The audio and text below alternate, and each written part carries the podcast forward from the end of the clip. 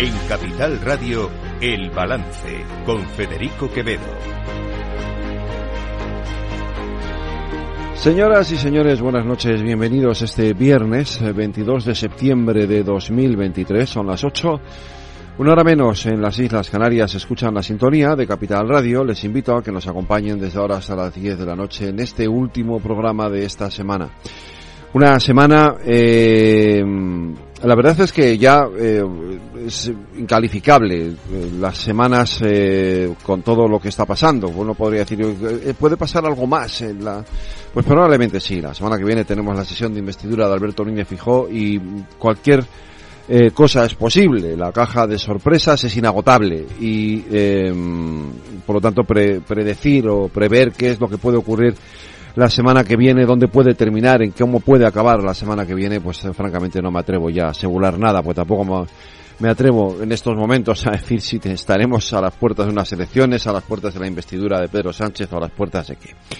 Miren, realmente, eh, lo que estamos, en lo que estamos, eh, es en un momento político grave. Y lo digo con, con toda la tranquilidad, y, a- pero al mismo tiempo con toda la seriedad del mundo. El momento político es grave.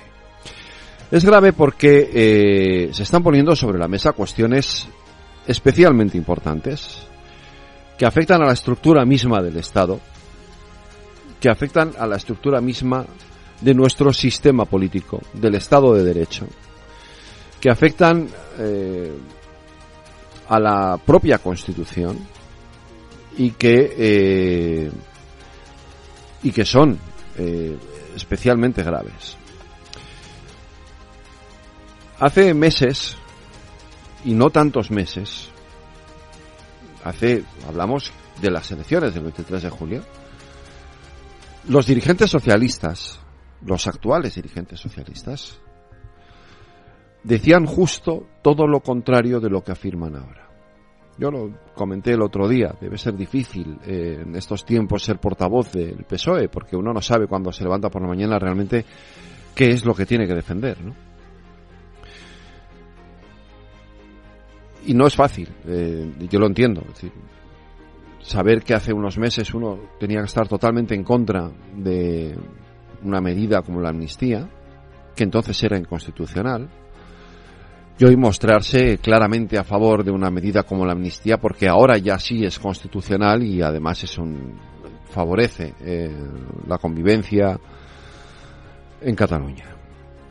Hace unos meses, no hace tanto, el Partido Socialista defendía que Carles Puigdemont tendría que comparecer a la, ante la justicia. Yo me acuerdo del día, porque estaba en el Congreso, en el que Pedro Sánchez le reprochó a Pablo Casado que se le había escapado, que al PP se le había escapado Puigdemont y que sería él, Pedro Sánchez, quien lo traería esposado a España para hacerle comparecer ante la justicia. Eso lo he escuchado con mis propios oídos. Hoy Pedro Sánchez dice justo lo contrario. Hoy Pedro Sánchez quiere pactar con Carles Puigdemont. Hoy Pedro Sánchez afirma que el conflicto de Cataluña, eso que él en su día calificó de rebelión, ni siquiera de sedición, de rebelión, porque es que lo dijo así. Es que esto es lo alucinante de todo lo que está pasando. No se puede resolver por la vía jurídica, hay que resolverlo por la vía política. Miren, una presidencia del gobierno no vale cualquier cosa, no puede tener cualquier precio. Y yo tampoco eh, creo que, en fin, que, que Feijóo tenga que salir investido la semana que viene con tránsfugas ni nada parecido, que es otro de los temas que se está poniendo hoy encima de la mesa, la posibilidad de que el PP consiga unos tránsfugas. No, no. Creo que lo más razonable, lo más sensato sería o bien que el Partido Socialista y el Partido Popular hablaran, se pusieran de acuerdo, se sentaran y dijeran, "Oye, nos repartimos, este- no nos repartimos, sino vamos a gobernar dos años tú, dos años yo y vamos a intentar solucionar los problemas de este país, que son muchos y graves, o vamos a elecciones y que sean los ciudadanos, a la vista de lo que se ha vivido en estas últimas semanas, los que decidan si quieren seguir por ese camino o quieren seguir por otro camino. Pero el camino que ha emprendido Pedro Sánchez es un camino muy peligroso, extraordinariamente peligroso. Y no es el camino de la sensatez, no es el camino del sentido común, no es el camino de la responsabilidad. Es el camino de la cesión a un chantaje. Y esto hay que decirlo por activa, por pasiva y por perifrástica. Es el camino de la cesión a un chantaje. Y España no puede verse sometida constantemente al chantaje de los independentistas.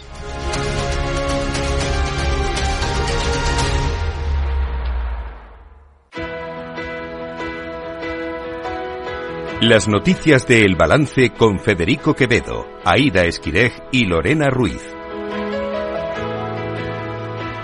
Aida Esquire, buenas noches. buenas noches. Este fin de semana el PP celebra su gran acto contra la amnistía. El Partido Popular espera arropar a Feijó con más de 10.000 simpatizantes en el acto contra la amnistía de este domingo 24 de septiembre en la plaza de Felipe II de Madrid. En el encuentro intervendrán los expresidentes José María Aznar y Mariano Rajoy en un discurso propio, mientras que la presidenta de la Comunidad de Madrid, Isabel Díaz Ayuso, y el alcalde de la capital, José Luis Martínez Almeida, dirán unas palabras. Además del discurso de Alberto Núñez Feijó, que contendrá las líneas maestras de su intervención en la investidura el martes posterior. La intención es mandar un mensaje de confianza en el Partido Popular como única alternativa frente a Pedro Sánchez y Carles Puigdemont. Cuca Gamarra ha pedido en una entrevista en televisión española que se rebelen los socialistas descontentos. Yo lo que espero es que algunos pues reconsideren su posición porque merece la pena. Hablo de las distintas formaciones que pudieran todavía reconsiderar su, su posición y entre ellos está el Grupo Parlamentario Socialista. En la misma cadena, Esperanza Aguirre no contempla que algún diputado del PSOE vote a favor de la investidura del líder del PP, pero no descarta que algún socialista no vote a Pedro Sánchez en su todavía hipotética investidura. La descarto totalmente que ningún diputado del PSOE vaya a votar al señor Fijo. Lo que no descarto y no me gustaría descartar es que algún diputado del PSOE se dé cuenta del disparate que es todo esto y no vote al señor Sánchez. Desde el Gobierno, la vicepresidenta en funciones y líder de Sumar, Yolanda Díaz, ha valorado como síntoma absoluto de desesperación esa llamada de algunos populares a la posible rebelión de diputados del PSOE para que Feijó reúna los apoyos necesarios para su investidura. Asegura Díaz que el PP está en crisis desde la salida de Pablo Casado y pide a los populares que respeten la democracia. Es un caso único de fracaso anticipado más anticipo del fracaso que hacer un meeting convertido en una pseudo eh, acto de protesta contra un gobierno que no existe en la antesala a una investidura. Créame que en democracia no hay caso semejante. Por tanto, creo que es fruto de la desesperación y desde aquí, desde Santiago de Compostela, pídolle ao señor Feijo e ao Partido Popular de España que respeten a democracia. Este sábado se presenta Nexo, una asociación creada por críticos de ciudadanos, entre otros. Con el objetivo de trabajar para crear una iniciativa política reformista y progresista, al entender que existe un espacio político que ha quedado huérfano por la pérdida de relevancia de Ciudadanos. El portavoz de la formación Naranja, Edmundo Val, y el procurador de Ciudadanos en las Cortes de Castilla y León, Francisco Igea, entre otros, han puesto en marcha Nexo. Explicaba en qué consistía aquí en Capital Radio Edmundo Val. Trata de, servir de crisol, de, de atraer a todo ese grupo de personas que estamos en ese espacio de centro reformista y progresista, que creemos eh, que existe una, una, compatibilidad entre una economía pujante en manos privadas y el estado del bienestar y proteger a la ciudadanía y proteger a los colectivos vulnerables y eh, creer en unos servicios públicos iguales para todos en todo el territorio nacional. Una, un espacio pues que ahora se encuentra en nuestra opinión eh, huérfano Novedades en el caso Rubiales. El juez cita como testigo a tres compañeras de Jenny Hermoso. El juez de la Audiencia Nacional que investiga los hechos relacionados con el beso del expresidente de la Real Federación Española de Fútbol, Luis Rubiales, a la jugadora Jenny Hermoso, ha citado como testigos para los días 25 y 28 de septiembre y 2 de octubre a tres compañeras de la futbolista, así como a dos peritos de la defensa que acudirán para ratificar el informe aportado por la abogada de Rubiales al juzgado. Y el Tribunal Europeo de Derechos Humanos admite los recursos de los condenados por el proceso. Ha admitido a trámite los recursos de los nueve condenados por el proceso y revisará así el fallo del Tribunal Supremo que les impuso hasta 13 años de prisión por sedición, malversación y desobediencia. El Tribunal Europeo ya había admitido la demanda contra España de dos de ellos, Jordi Turul y Jordi Sánchez, por vulneración de derechos políticos. Y como hacemos siempre, Aida Esquires, terminamos en Latinoamérica. Pues el Supremo de Brasil consagra el derecho histórico de los indígenas a las tierras ocupadas, rechazado por grandes empresarios del campo y grupos políticos de ultraderecha. La decisión, adoptada por nueve votos a favor y dos en contra, rechaza el marco temporal que no reconocía sus derechos sobre tierras que ocupaban antes de 1988, cuando fue promulgada la actual constitución brasileña. La sentencia ha sido celebrada por cientos de indígenas agolpados a las puertas de la Corte y que han seguido el juicio a través de grandes pantallas de televisión.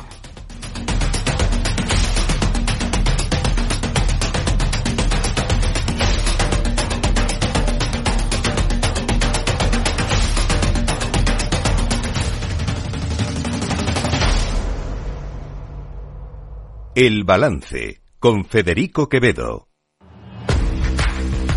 Oye, pensando cómo ahorrar en momentos como este con los precios por las nubes y todavía no conoces XTB, una nueva forma de invertir pensada para todos. Desde solo 5 euros y cero comisiones hasta 100.000 euros al mes para invertir en acciones y ETFs.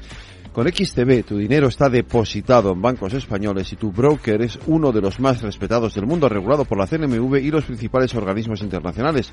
Y con oficina propia en Madrid desde el año 2008. Entra en xtb.com. Recuerda, xtb.com. A partir de 100.000 euros al mes, la comisión es del 0,2%, mínimo 10 euros. Invertir implica riesgos.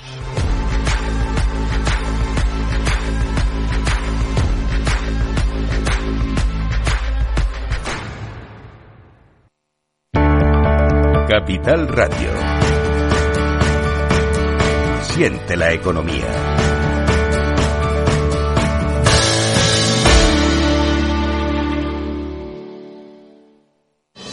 Si millones de personas vienen a las oficinas de correos cada año, será por algo.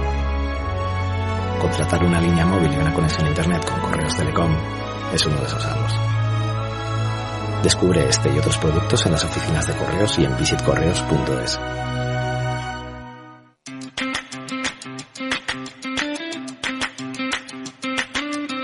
Cajón Desastre, la sección cultural y de entretenimiento de El Balance, con Selena Niedbala. Pues en este cajón desastre con Selena Niedbala vamos a hablar de dormir. Miren, ¿sabían ustedes que dormir bien puede ayudar a una empresa a ser más productiva? Pues eh, nos lo va a contar nuestra compañera Selena porque existen pólizas de seguro y planes corporativos que premian a los empleados, atentos, ¿eh? Por dormir bien. De la mano de Francisco Vaz, fundador de Sleepzone, y de Salvador Molina, presidente del Foro COFIN, y con Selena Niezbala, vamos a hablar de eso.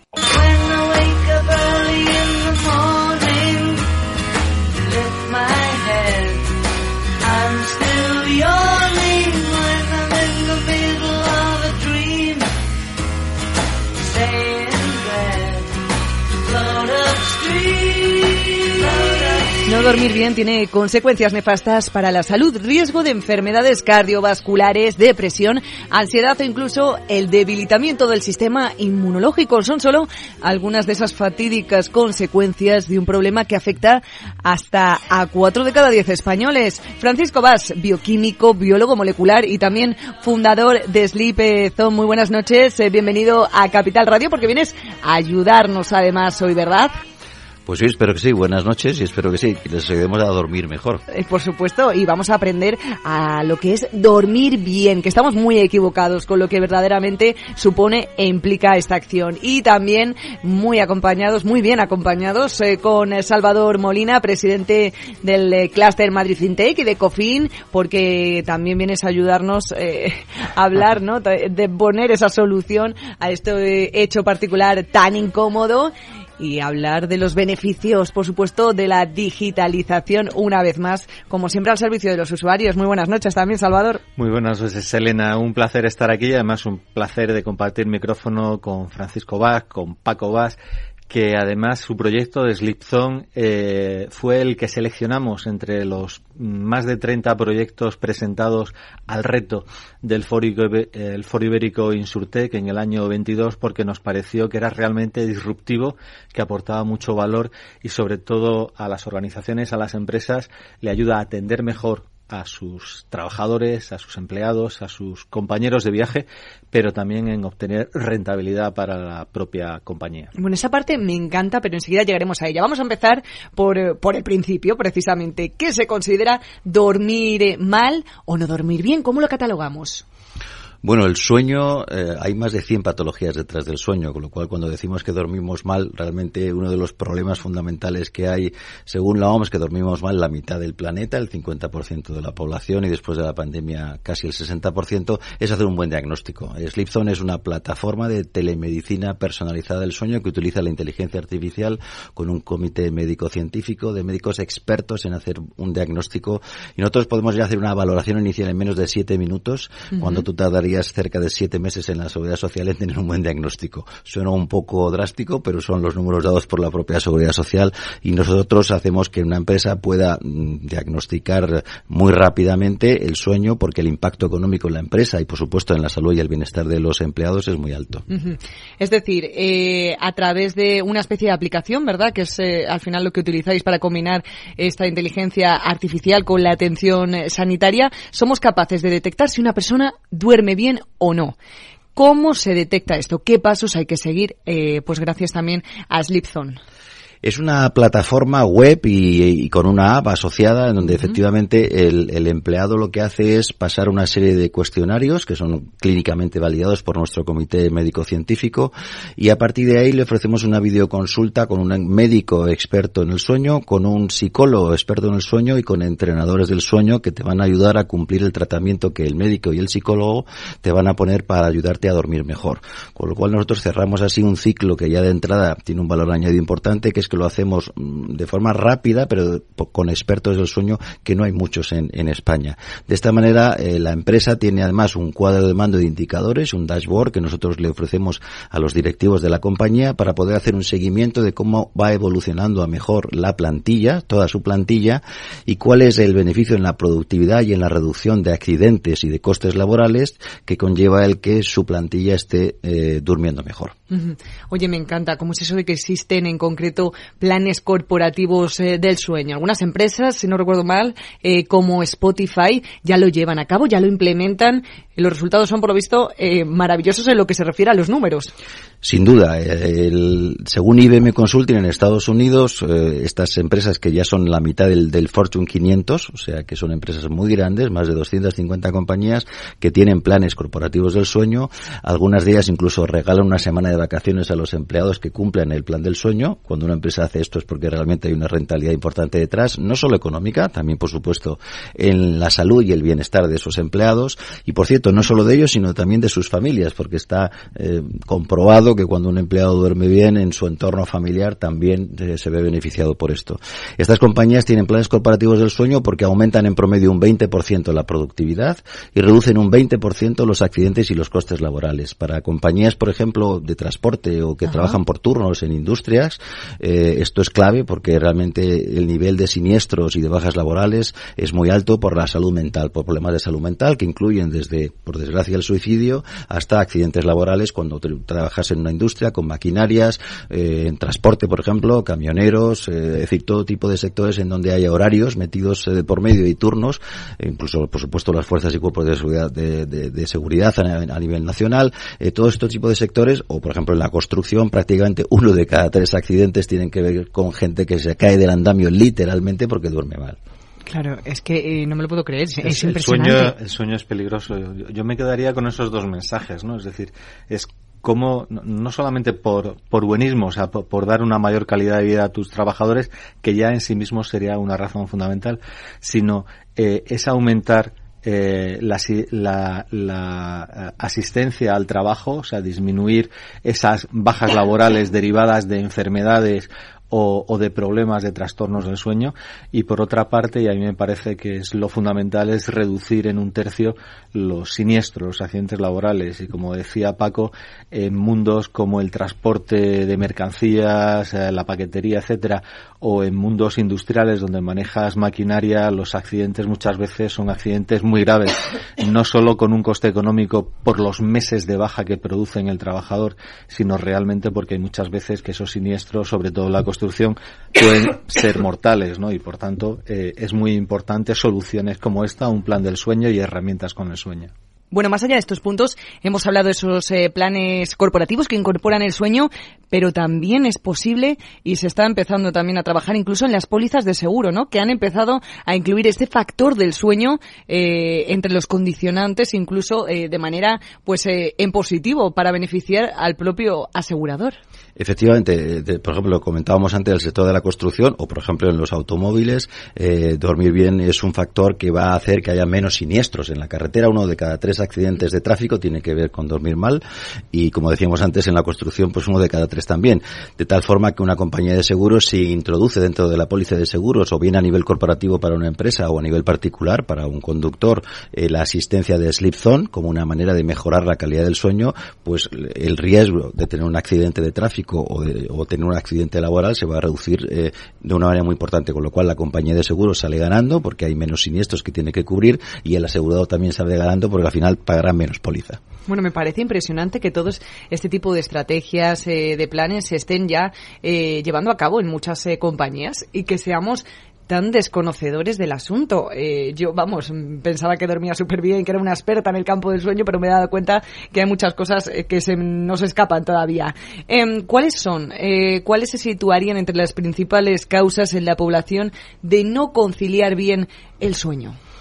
Hay cinco grandes patologías normalmente dentro de estas 100 posibilidades. Por supuesto, sería muy largo, pero se puede concentrar en el insomnio, que es mayoritario, eh, apneas del sueño, problemas de ritmo circadiano y piernas inquietas. Esos serían los cuatro, y narcolepsia, el quinto bloque en el que podríamos aglutinar la mayor parte. Eso significa que, una empresa que tenga 10.000 empleados, pues podemos casi decir que 5.000 de ellos duermen mal y aproximadamente pues un porcentaje entre el 10, 15, 20% tendrán problemas de insomnio y, en torno al 5 o 10% tendrán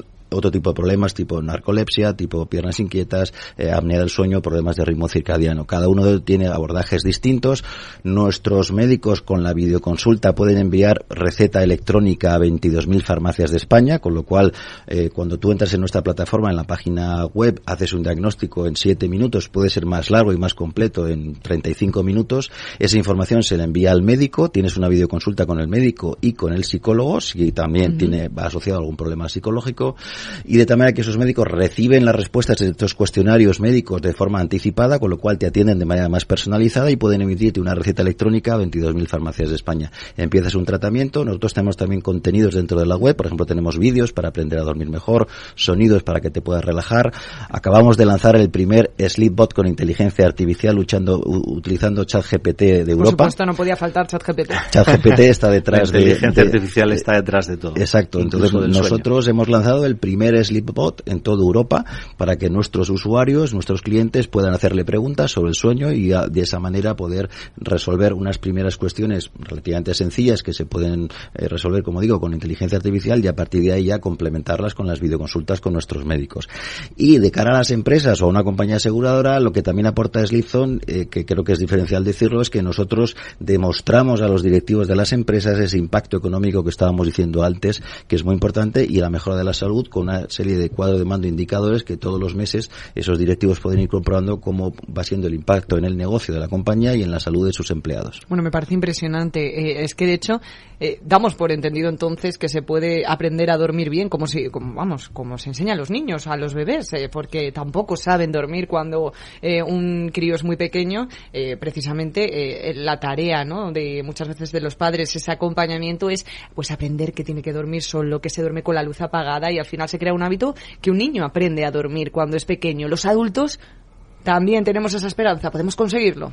Lo podemos conseguir y como somos un ratita desde Pavlov, la comunicación interna dentro de una empresa para que en una organización se motive a la gente a participar, lo que es el engagement, la entrada en el plan corporativo del sueño, que se utilicen todas las herramientas, es fundamental. Por ejemplo, para este tipo de, del éxito, tú tienes que conseguir premiar a aquellos trabajadores que cumplen el tratamiento del sueño que tienen dentro de Sleepzone y darles premios, de tal manera que la comunicación interna y el premio a esto, de hacer que esto sea divertido y dormir mejor sea divertido y sea premiado por parte de la organización es fundamental. Te comentaba antes que hay empresas en Estados Unidos que regalan una semana de vacaciones a los empleados que cumplen el plan corporativo del sueño, pero es que otros directamente les dan un mes entero de Yo lo voy a proponer aquí en Capital Radio, vamos, si nos están escuchando ya lo saben que, que me apunto a la primera en la lista porque yo creo que soy de ese 50% que duerme bien. Además, Slipzone, eh, Selena, tiene una cosa muy divertida y que es, es un programa de puntos para gamificar precisamente y estimular que se vayan cumpliendo y no te aburras o te canses de hacer tu plan de sueño.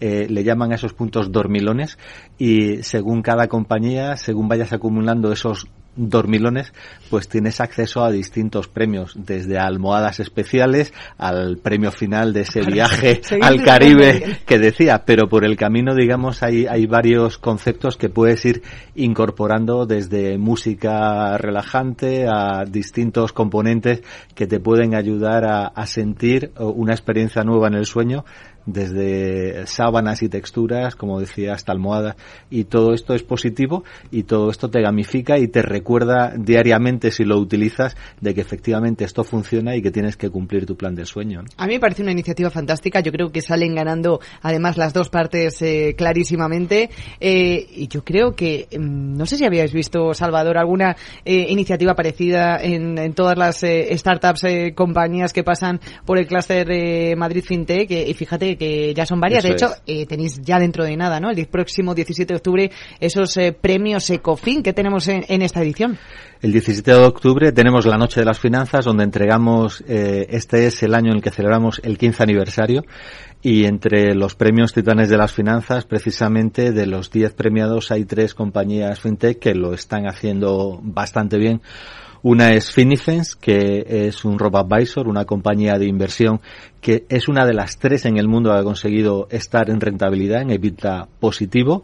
Eh, en segundo lugar, tenemos una empresa como DLT Code, que es una empresa eh, española eh, con tecnología muy especializada en temas de ciberseguridad, que está ayudando a las fuerzas de seguridad del Estado, al INCIBE y, a empresas privadas a luchar contra los malos del ciberespacio y que además dentro de esa estrategia en los próximos meses va a lanzar tres satélites al espacio para una prueba de, de control de datos en ciudades, en Smart City, y que tienen que ver con, con los temas de ciberseguridad.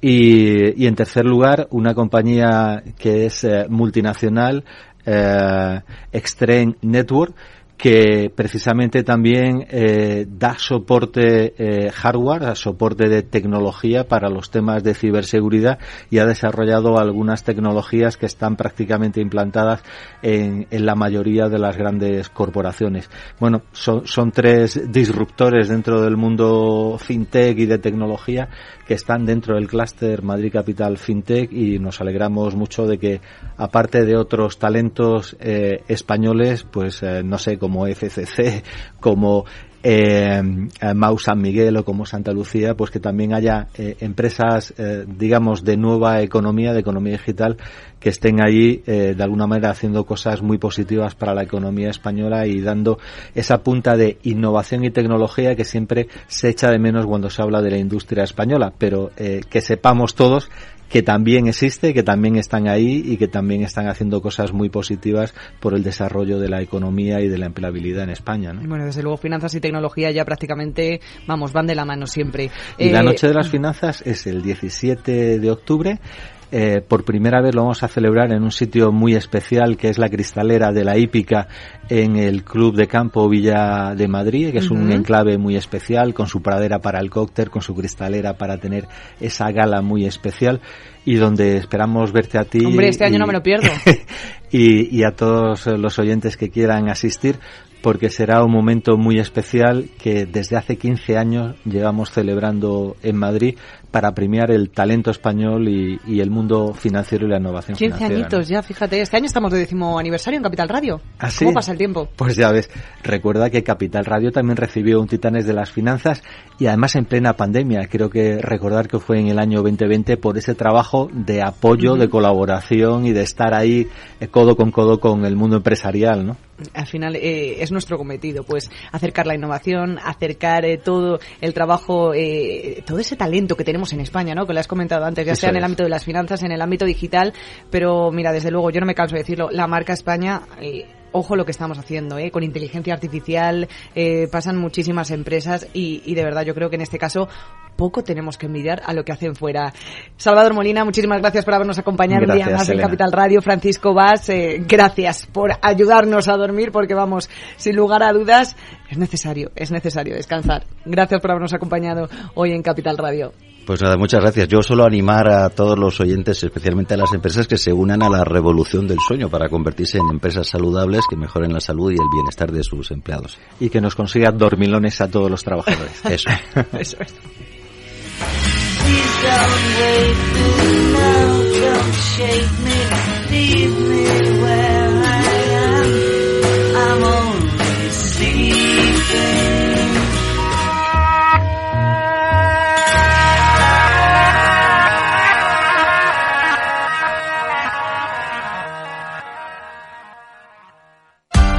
Para personas inquietas, Capital Radio.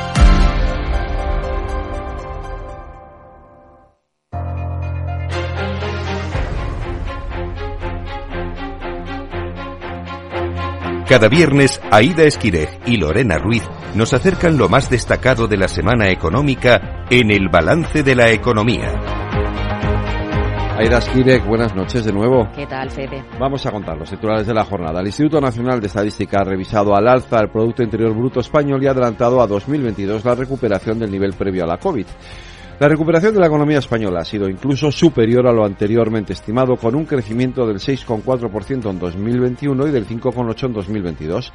El crecimiento ha sido impulsado por el consumo privado, el buen comportamiento del sector exterior y la industria manufacturera, entre otros.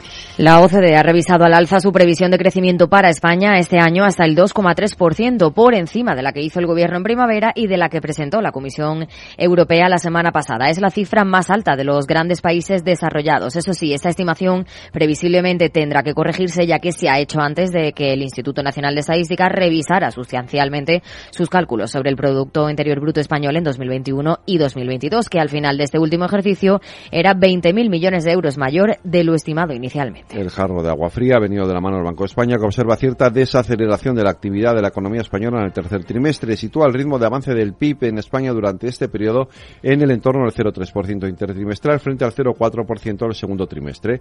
No es lo único. El organismo también vaticina un repunte de la inflación en 2024. El presidente de la COE, Antonio Garamendi, ha señalado la necesidad de un cambio normativo para que pueda ser compatible tener un trabajo con el cobro de la prestación por desempleo y ha insistido en la importancia de conectar la formación con las necesidades de las empresas. La deuda mundial alcanza los 287,3 billones con B de euros durante el primer semestre de 2023 y marca un nuevo récord.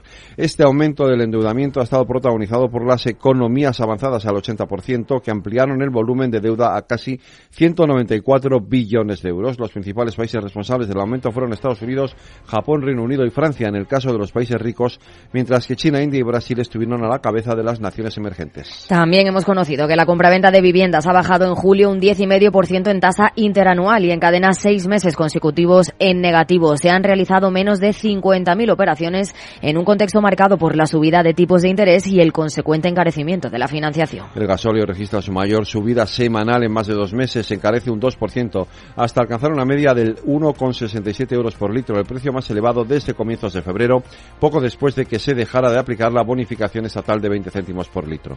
Por su parte, la gasolina se incrementó hasta unos 75 euros por litro en las estaciones de servicio españolas. Entra en vigor la ley europea de chips con la que la Unión Europea quiere duplicar su producción de semiconductores hasta cubrir el 20% de la fabricación mundial para reducir su independencia de Asia. En concreto, espera reducir su dependencia de Taiwán y Corea del Sur y entrar en la carrera global por impulsar un sector al que China, Estados Unidos y Japón destinarán subsidios mil millonarios en los próximos años. La actividad de la eurozona mejora ligeramente en septiembre respecto a agosto, pero sigue en el terreno de contracción por cuarto mes consecutivo por el debilitamiento de la demanda. El dato compuesto queda en 47,1 puntos, cuatro décimas por encima de agosto y registra su máximo de los dos últimos meses, pero aún por debajo de los 50 puntos que significa expansión. Facua alerta sobre la diferencia del precio del aceite de oliva en supermercados frente al de origen. En concreto, denuncia que el virgen extra ha subido este año hasta 2,57 euros más en los supermercados que en origen. Además, con estos nuevos datos de septiembre, el informe de la asociación muestra que el aceite de oliva virgen y virgen extra se ha encarecido de media un 107% desde enero del año pasado. Y en este asunto nos vamos a detener en el balance de la economía en la situación del aceite de oliva.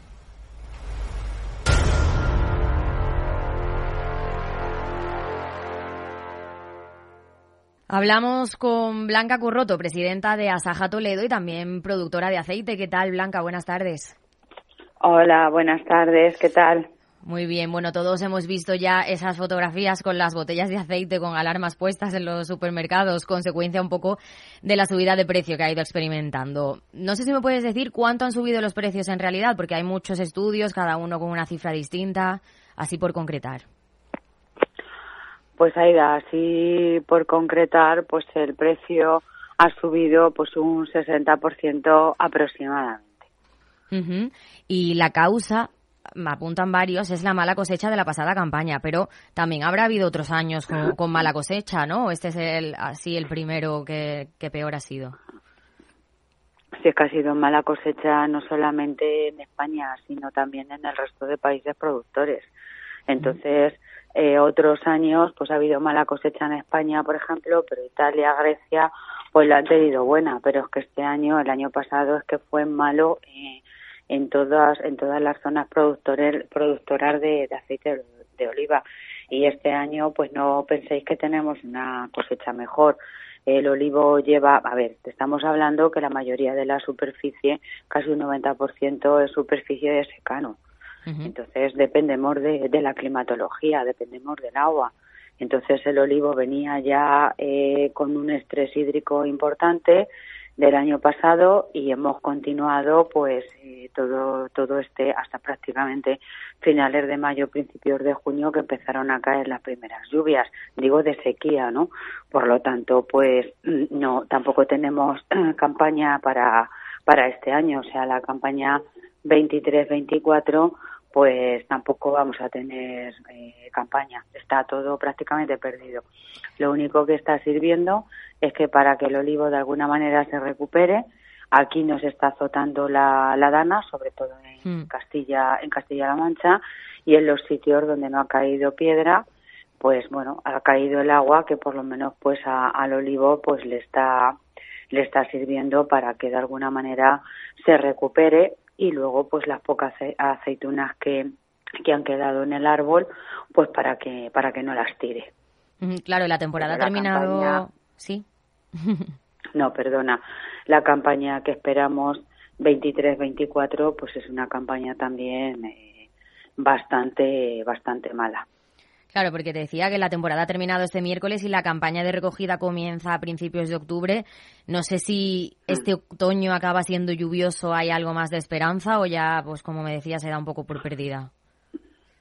Ya se da por perdida, Aida, porque ten en cuenta que es lo que te comentaba antes. Hmm. O sea, las aceitunas que tiene el árbol, pues son las que tiene. Hmm. Lo único que engordarán, por supuesto, están engordando algo más y bueno, algo más de aceite puede ser que, que hagan porque en el mes de septiembre pues es cuando la aceituna pues coge coge su coge su aceite, ¿no? Entonces, bueno, pues estas lluvias le han venido bien pues para que la aceituna engorde y coja algo más de aceite. Pero vamos, la campaña ya ya se puede dar por perdida porque las aceitunas que, que se han caído, que ha tirado el árbol, pues es que tanto en la floración como ahora pues no las puedes pegar, ¿no? No se puede pegar. Por lo tanto, pues la campaña va a ser horrorosa y bueno, pues como siempre el agricultor, como bien sabéis todos, pues seguimos mirando al cielo pues para que no te caiga pues un pedrisco, no tenga ninguna otra, inclemencia meteorológica, claro, y lo poquito que, que tenemos pues no no se no no se nos caiga. ¿Cuánto dura la campaña más o menos? ¿Comienza en octubre y hasta cuándo aproximadamente dura? Bueno, pues eh, a ver, normalmente si es una campaña media grande, pues nos solemos meter hasta el mes de marzo aproximadamente.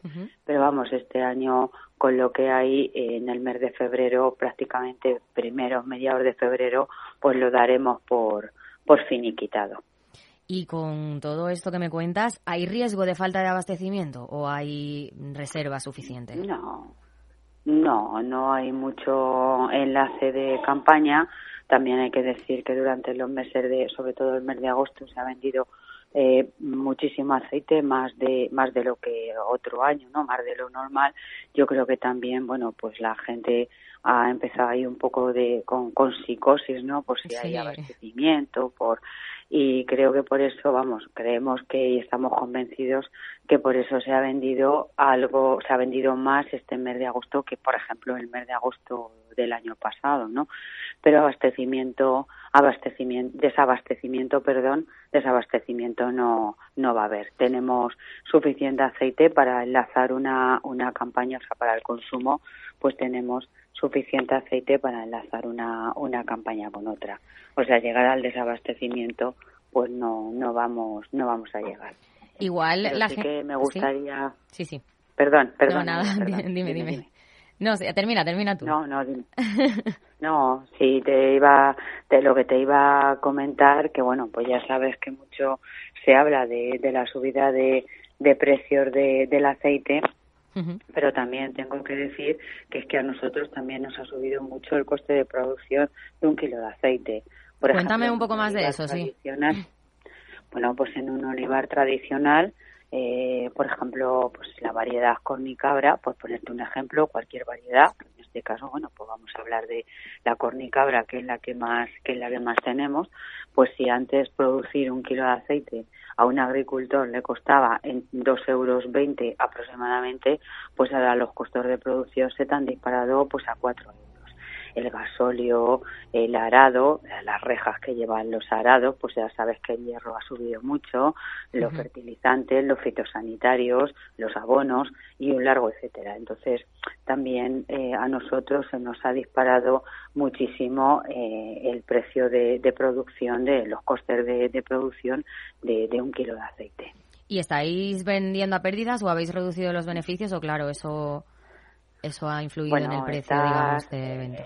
claro, estás vendiendo como está el mercado, Aida. Vale. Realmente dices, ¿cuánto te queda? Pues eh, pues no creas que te queda que te queda mucho, no te no creas que te queda mucho, porque como no hemos tenido producción, pues apenas tienes para para cubrir gastos, porque tú todos todos los olivares que tienes, tengas mil o tengas dieciséis mil, tengas las que tengas, tú las tienes que cuidar igual.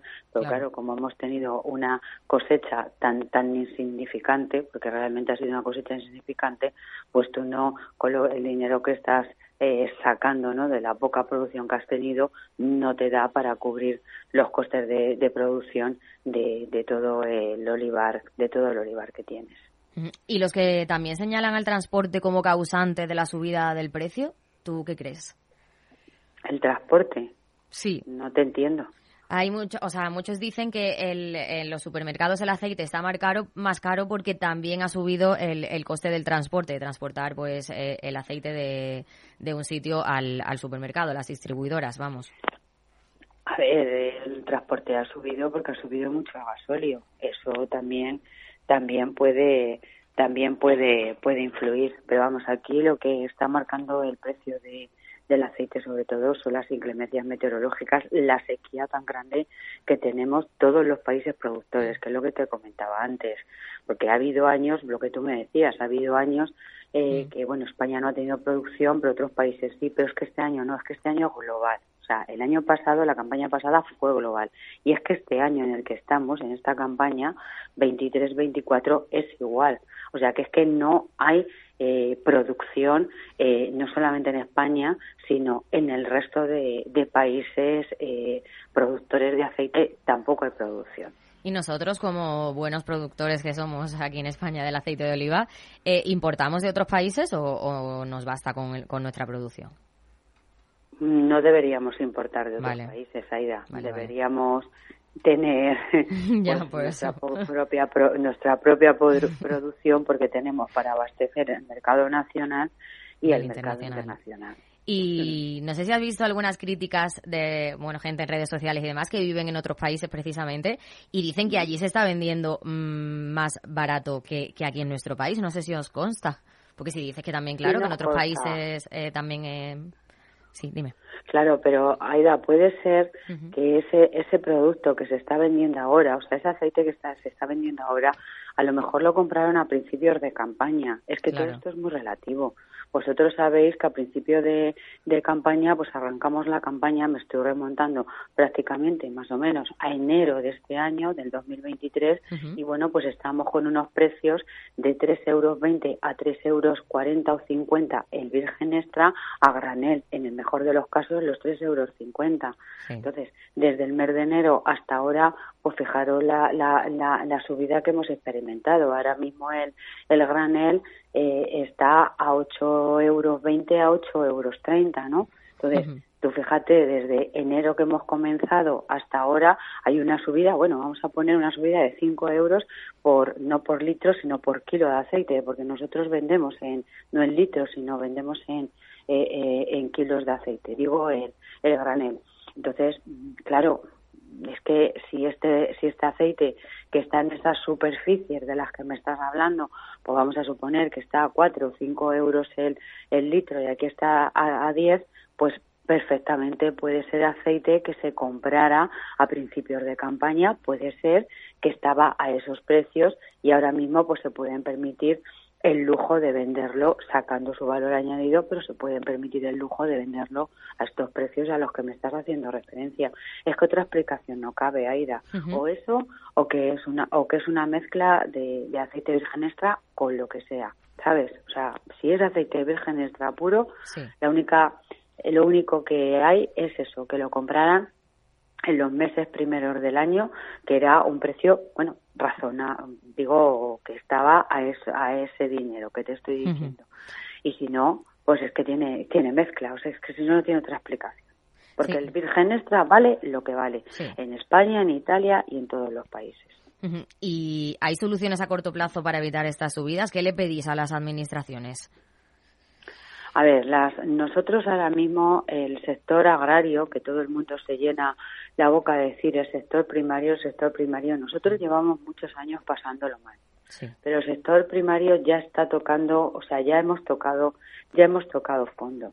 Las administraciones, como no se conciencien que tienen que ayudar al productor, al sector primario, al final vamos a terminar abandonando los olivares. Porque es lo que te estoy comentando. Dices, es que el precio está caro. Sí, pero ya te he dicho los costes de producción nuestros. Entonces, tampoco vienes con, con campaña, tampoco vienes con cosecha, pues va a llegar un momento en que este olivar que tenemos, este olivar tradicional, que es de secano rabioso, pues al final vamos a terminar abandonándolo porque no nos salen las cuentas, no nos es rentable, ya no puedes seguir perdiendo más dinero. Una de las soluciones que podríamos tener es que nos trajeran agua, o sea, tiene que haber un plan hidrológico nacional porque donde hay agua hay vida, ¿no? Pero mientras que quien gobierne no se mentalice que hay que traer agua donde lo hay a donde no lo tenemos, pues, pues malamente. Por eso nosotros no hacemos nada que pedir agua, agua, agua para, para el sector primario.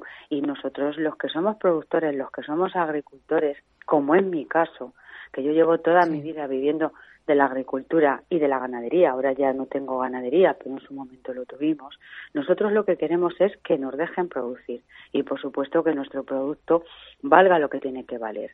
La ley de la cadena alimentaria no funciona, Aida, no funciona. Y esto esta organización agraria Saja lo hemos dicho infinidad de veces. Aquí la, la ley de la cadena alimentaria, nosotros no teníamos que estar vendiendo a pérdidas para y tiene que ser un 33% para el productor, un, 3%, un 33% para la distribución y un 33% también para el consumidor. Aquí no pueden seguir pagando los platos rotos el consumidor, en este caso, ¿eh? que es el que va en línea a la compra, y el, productor, tampoco. Aquí lo que seguimos es, como siempre, la intermediación en la que se está llevando el gato al agua. Y mientras que quien gobierne no se tome esto en serio, pues vamos a seguir con estos disparates.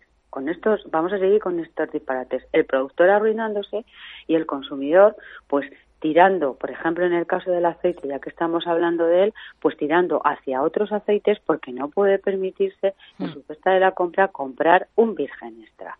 Y es una pena porque el, el consumo interno que se va perdiendo del aceite de oliva virgen extra, pues al final, mm, si por ejemplo pierdes un 5% de, de, de, consumo, pues es muy difícil que lo vuelvas a recuperar. A lo mejor recuperas un 1 o en el mejor de los casos un 2. Al final la gente se, se, se acostumbra a, otras grasas, ¿no? Pues un aceite de girasol y bueno, pues es lamentable que con los beneficios que tiene el aceite de oliva virgen extra, que está más que comprobado, pues que por estos precios pues que no no pues que no se pueda porque no se que no se pueda consumir no pero ahí el gobierno pues tiene la labor de que esto funcione y además también tiene una labor de inspeccionar para que se hagan las cosas bien, cosa que no está haciendo ni que esto funcione ni inspecciones, que es lo que tenía que estar haciendo también. Bueno, de hecho, el próximo mes de octubre es la reunión del Observatorio de la Cadena Alimentaria. No sé si tenéis ya preparadas vuestras reclamaciones, aparte de que, de que la ley básicamente no funciona.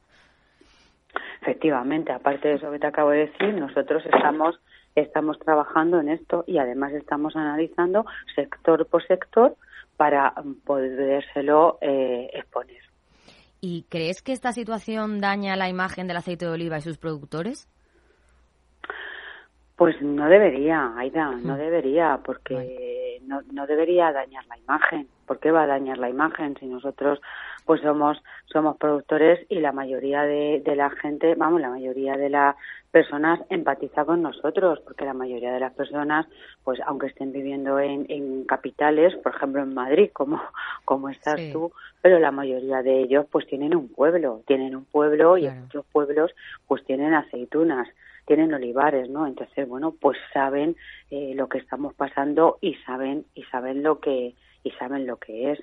Entonces, dañar la imagen no, porque eh, la gente, la sociedad sabe eh, bueno, pues lo que nos cuesta, la sociedad sabe las inclemencias meteorológicas por las que estamos pasando, o sea, dañar la imagen, no. Al contrario, yo lo que noto afortunadamente es que personas que no son de, de nuestro sector pues empatizan empatizan mucho con nosotros. Y además te dicen es que os tendrían que estar ayudando. Dice pues la gente empatiza con nosotros nos dicen que nos tenían que estar ayudando y son conscientes que como nosotros no produzcamos pues al final alimentos españoles pues se van a fundamentales claro. Claro son fundamentales pero que te vengan todo de fuera que los países terceros están produciendo con de unas maneras que no te están garantizando la salud alimentaria pues hombre es bastante es, es complicado, ¿no? O sea, eh, la salud alimentaria es lo fundamental. Nosotros producimos bajo unas normas de calidad muy estrictas y con unas garantías alimentarias eh, del 100%, pues que los países, que, o sea, los productos que nos están trayendo de países terceros, pues oye, mm, cuidado con ellos, ¿eh? que vienen con muchos productos fitosanitarios que aquí en Europa llevan 30 años prohibidos, ¿no? Yo siempre lo digo, por favor, mirad las etiquetas, mirad las pues etiquetas mirad las etiquetas de dónde viene ese producto y cuidado, porque al final somos lo que comemos, Aira. Somos lo que comemos. Totalmente. Y, nuestro organismo, pues si no estás comiendo alimentos saludables, alimentos de calidad, pues al final se resiente. Eh, bueno, cada vez afortunadamente también os estáis dando más a, conocer, ¿no? Más visibilidad de, todo el, campo. De hecho, Asaja Toledo estuvo presente en la protesta que hubo ante los ministros de Agricultura de la Unión Europea. Eh, también muchos agricultores, productores y demás criticáis eh, la PAC. No sé si esas fueron las principales reivindicaciones de esa, de esa protesta o, o si es el conjunto de todo, claro. Bueno, fue la principal reivindicación porque la PAC de este año es una que con la que estamos trabajando es una política totalmente desacertada. O sea, cuando hay un montonazo de hambruna en el mundo, cuando nos hemos visto que ha explotado una guerra en Ucrania, que es el mayor productor de cereales, el año pasado acuérdate lo que pasamos, ¿no? Para traer los barcos, para alimentar a los animales y tal, y que Europa te vaya enfocando para que tú, eh, en, vez de producir, no produzcas, que estás con el rollo este de los ecoregímenes, que al final es empezar a dejar las tierras improductivas, sea un olivar, sea un viñedo, o sea lo que sea, y que está, o sea cereal, y que estamos viendo que no funciona, pues hombre, yo creo que Europa se lo debería pensar, los ministros se lo deberían pensar, empezando por, se, lo deberían plantear, empezando por el nuestro, que se lo hemos dicho muchas veces, y empezar a cambiar esta, esta política tan desacertada para empezar a producir. Porque la gente que vivimos de, del campo, los que somos agricultores y ganaderos, ¿eh? lo único que queremos es producir producir, producir y producir, que nos paguen por nuestro trabajo. Queremos producir. Entonces, hemos dicho a Europa no, así no, porque así vamos en dirección contraria, en dirección contraria. Y bueno, ya para terminar, el presidente de Asaja, Pedro Barato, ha pedido a las administraciones pues mayor implicación, ¿no? Para garantizar la viabilidad de las explotaciones, porque dice que si sigue la situación actual, el campo saldrá a la calle. Sí, efectivamente, el campo vamos a salir a la calle el día de nuevo Efectivamente, el día 5 de septiembre fue la primera manifestación, pero nosotros no vamos a parar, porque es lo que te comentaba antes. Al sector primario no nos ayudan en nada. Hay dinero muchas veces, pues para, yo qué sé, para otros sectores o para otras cosas, para lo que ellos consideran. Pero para el sector productor, que somos nosotros, no hay dinero. Y de verdad que es que el campo ya ha pasado, ha tocado fondo. Mira, Aida, llevamos un año que yo mm. eh, lo hablo mucho, es para enmarcar, agronómicamente hablando. Un auténtico desastre, no se salva nada. Cereales no hemos recogido nada, nada. Luego los leñosos, eh, tanto los pistachos como, como el, almetro, que están finalizando ahora la, la campaña, una reducción de un 80, de un 70%, dependiendo la zona, eh, lo que se ha reducido. Mm. Sobre todo, a ver, dado por la sequía. La viña, el viñedo, un auténtico desastre. Y por si fuera poco, que estaban vendimiando, nos llega la dana esta, que arrasa las viñas, que tira la mayoría de las espalderas en algún pueblo, por ejemplo aquí en La Mancha toledana y en, y en la zona de Camarena y Méntrida, pues es que estas lluvias torrenciales con arena es que ha tirado, o sea, ha tumbado el viñedo. Ya sabéis lo que es un viñedo en espaldera, es que le ha tumbado. Están en el suelo, los alambres y todo. Eso ahora lo tiene que pagar el agricultor, pero tiene que volver otra vez a, a reponer ya las pérdidas que estaban en plena vendimia, pero ahora encima gástate dinero para volver a levantar otra vez esto. El olivar, lo que estamos hablando. Si te vas a los hortícolas, con la dana no ha dejado títere con cabeza ni en cebollas, ni en pimientos, ni, ni en nada, ¿no? O sea, entonces, o se nos ayuda al sector, o, o, yo no sé, yo no sé quién va a poder producir aquí. Lamentablemente es así pero mm, nosotros de momento no tenemos nada que, contar respecto a ninguna medida ni a ninguna ayuda eh, que nos hayan ofrecido. A día de hoy ninguna. Pues ojalá os escuchen. Blanca Corroto, presidenta de Asaja Toledo y productora de aceite, muchísimas gracias por atender la llamada del balance de la economía de Capital Radio. Gracias a vosotros, Aida. Un saludo. Un saludo. Si millones de personas vienen a las oficinas de correos cada año, será por algo. La tarjeta Correos Prepago con la que realizar pagos, compras y transferencias sin vinculación a ningún banco es uno de esos algo. Descubre este y otros productos en las oficinas de correos y en visitcorreos.es. Universidad PyME llega a IFEMA Madrid los días 26 y 27 de octubre, el espacio en el que pymes, emprendedores, personas trabajadoras y grandes empresas comparten ideas y recursos para el desarrollo de competencias digitales. Participa ya como empresa expositora. Llámanos al 91 119 50 69 o escribe a unipyme@fundae.es. No pierdas esta oportunidad.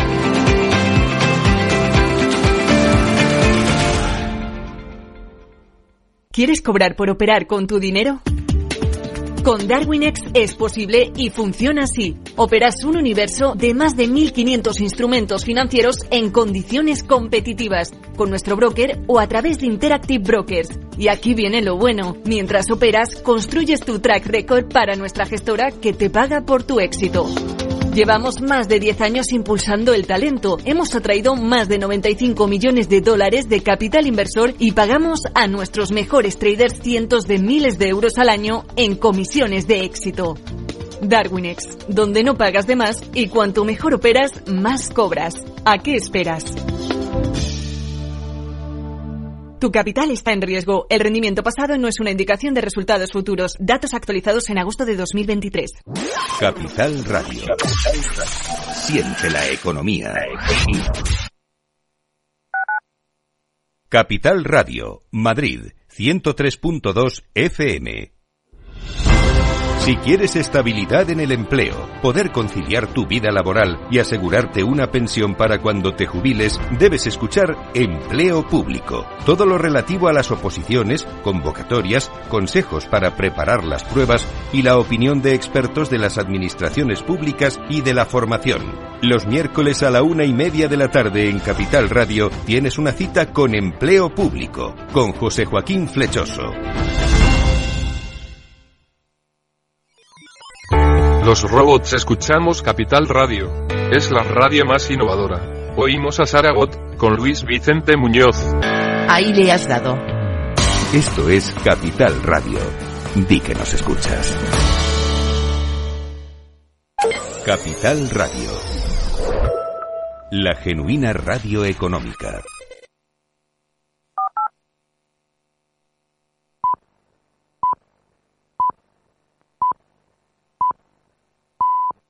La tertulia de El Balance con Federico Quevedo.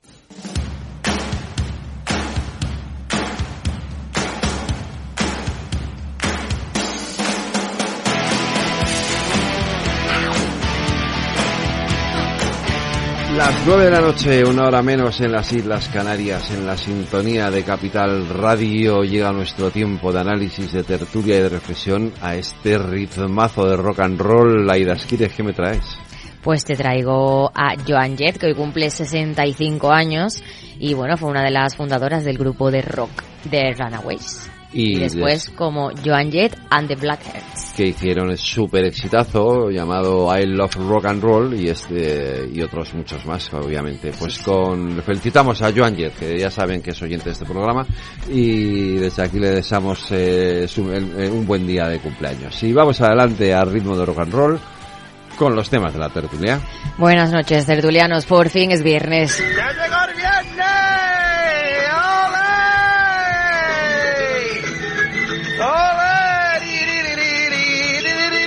Se acaba una semana que no nos ha dejado indiferentes, como por otra parte ya viene siendo habitual. Yo ya no me sorprendo por nada. Aquí todo es posible y me temo que lejos de apagarse el fuego de la pasión política va a ir creciendo hasta convertirse en un, en un incendio que puede arrasarlo todo.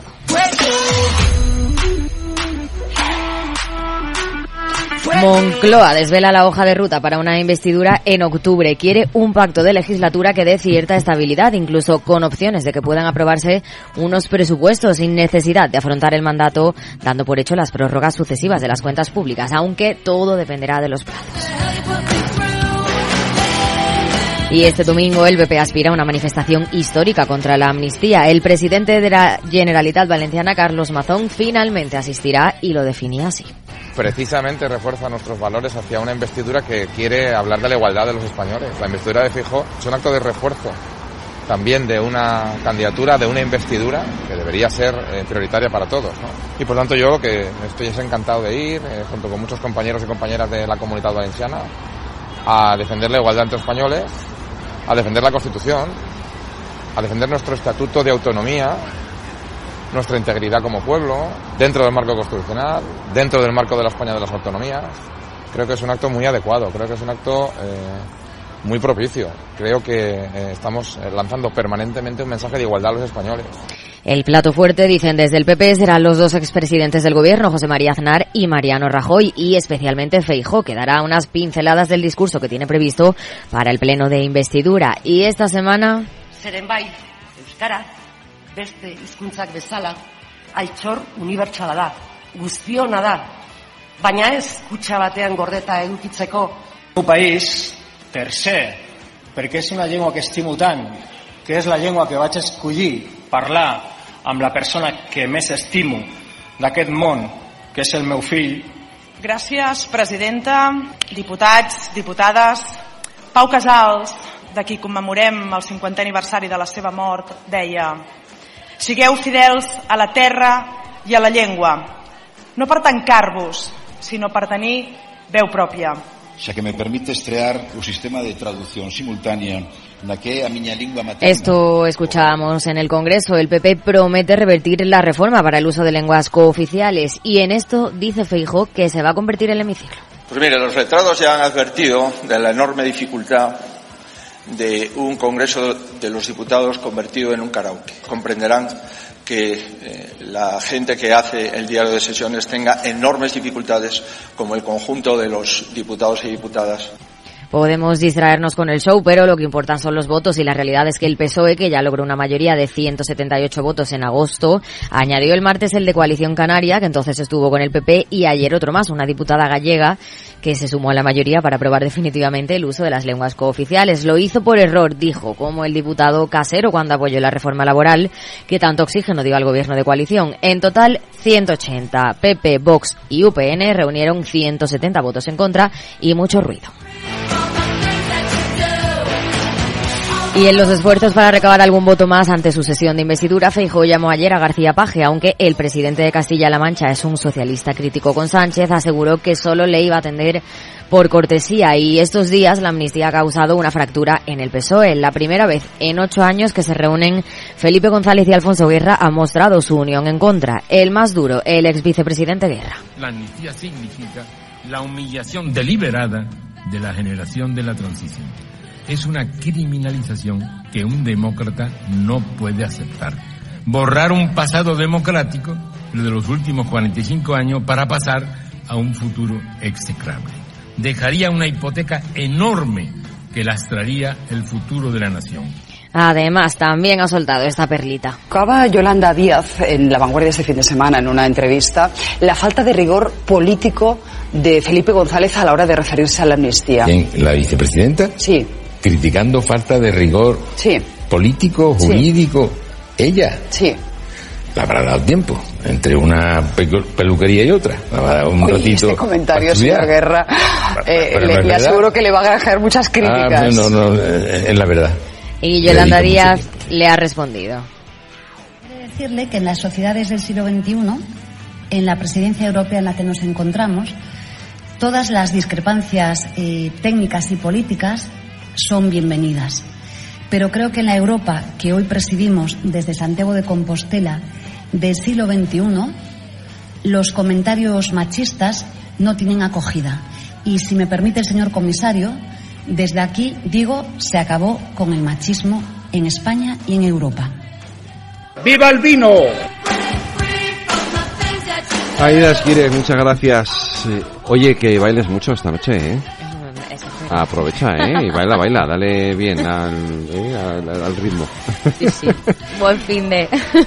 Pues vamos allá con nuestros tertulianos. Sisa Martínez Rivas, buenas noches. Buenas noches. Daniel Basandé, buenas noches. Muy buenas noches. Carmen Andrés, buenas noches. Buenas noches. Y bienvenida, que ya llevábamos tiempo sin verte por Sí, aquí. la verdad es es que verdad, sí. ya una temporadita.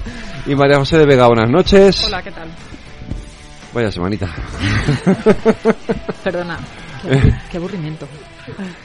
No sé, no, sí, Está eh, o sea, interesante, está eh, interesante. eh, es un poco, o sea, es intenso. Es como, dices, es todo el día siempre lo mismo, pero, pero intenso, o sea. Pero, pero es que tienes que filtrar el 85% Oh, de la información para encontrar algo nuevo. Ya, pero, eh, y no, y luego intentar hacer un ejercicio, o sea, si quieres intentar hacer un ejercicio de quiero analizar esto sin, sin ningún tipo de apasionamiento, porque hay cosas que o, o las o las o, o- quitas el Mm. apasionamiento político para analizarlas o si, o si no es imposible es decir porque porque en- el tema de las lenguas es decir o, si le quieres aportar un poquito de sentido común o de razón tienes que quitar todo el apasionamiento que lleva que conlleva no eh, porque es que si no entras en un debate de hipérbole constante de, de polarización de tú más de, que, es tremendo es Pero ahora sería muy interesante, además de la contradicción que se ha destacado de que el año pasado el Partido Socialista eh, votó en contra de que se pudieran usar las lenguas cooficiales en el Congreso, ahora también sería interesante ver de aquí a un año cuánta gente lo va a usar. Hmm. Porque hasta el momento solamente Junts son los que han manifestado que se van a dirigir exclusivamente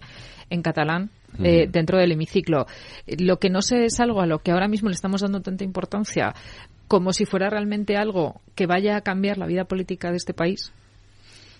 Y muy probablemente sea una ola que se deshinche porque al final no va, no va a resultar operativo, mm. porque detrás de esto, a mí eh, las mociones y los avisos que ha sacado el cuerpo jurídico del Congreso diciendo que las traducciones eh, no se pueden considerar oficiales y que por tanto no tienen validez en el diario de sesiones, eh, me resulta cuando menos sorprendente. Y entonces al final de lo que estamos hablando es de montar una performance porque realmente eso no convierte al Parlamento, en este caso al Congreso, en una Cámara eh, multilingüe. Le convierte en alguien que sale, que, que, sale por la tele, que hacen esto, pero que al final ni es su sitio ni probablemente sea su operativa desde un punto de vista razonable, considerando que es la Cámara Legislativa.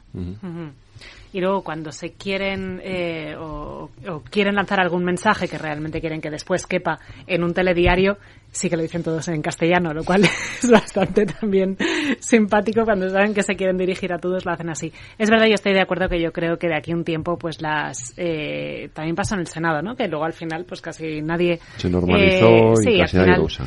Al final, cada eh, todos utilizan también el, el castellano para, eh, pues, para facilitar un poco también, ¿no? La, la, labor legislativa que es para lo que está el Congreso.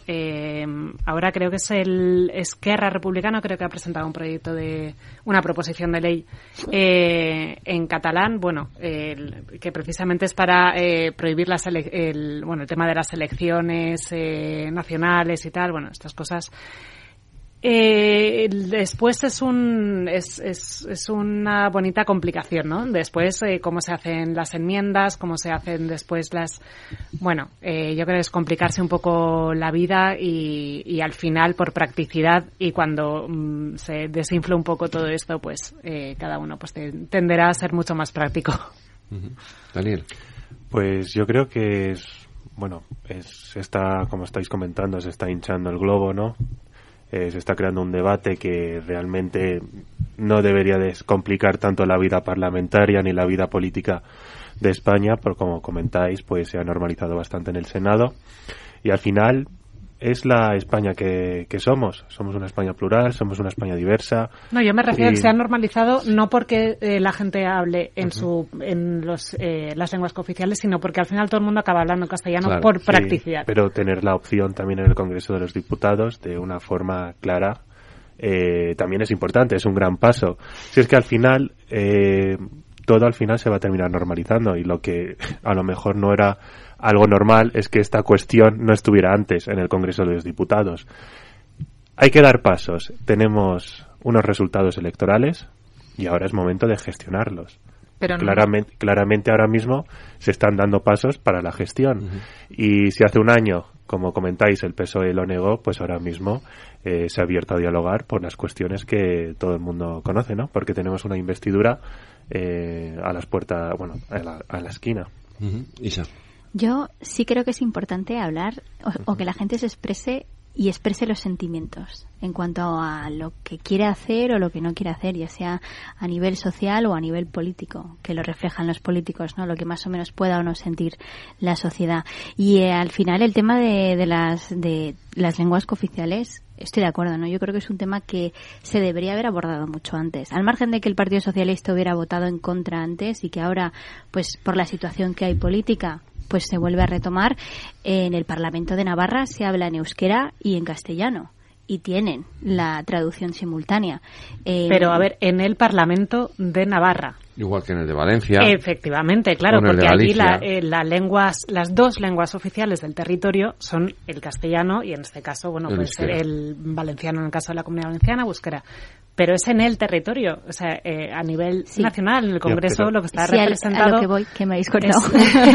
no, pero me refiero que no es, eh, no es equiparable, no es, no es comparable es equiparable porque al final se trata de ampliación de derechos, ¿no? Y sobre todo de derechos civiles o de derechos en genérico que, que yo como persona, mm, yo porque he nacido en la Comunidad de Madrid, soy madrileña, bueno, no hablo otras lenguas cooficiales, pero una persona que haya nacido en otro territorio que sí que comparte otras lenguas cooficiales, yo creo que sí que tiene el derecho de poder sentirse más afín institucionalmente con la representación que le está dando el partido político o el grupo parlamentario al que ha votado, porque es la España que quiere reflejar, ¿no?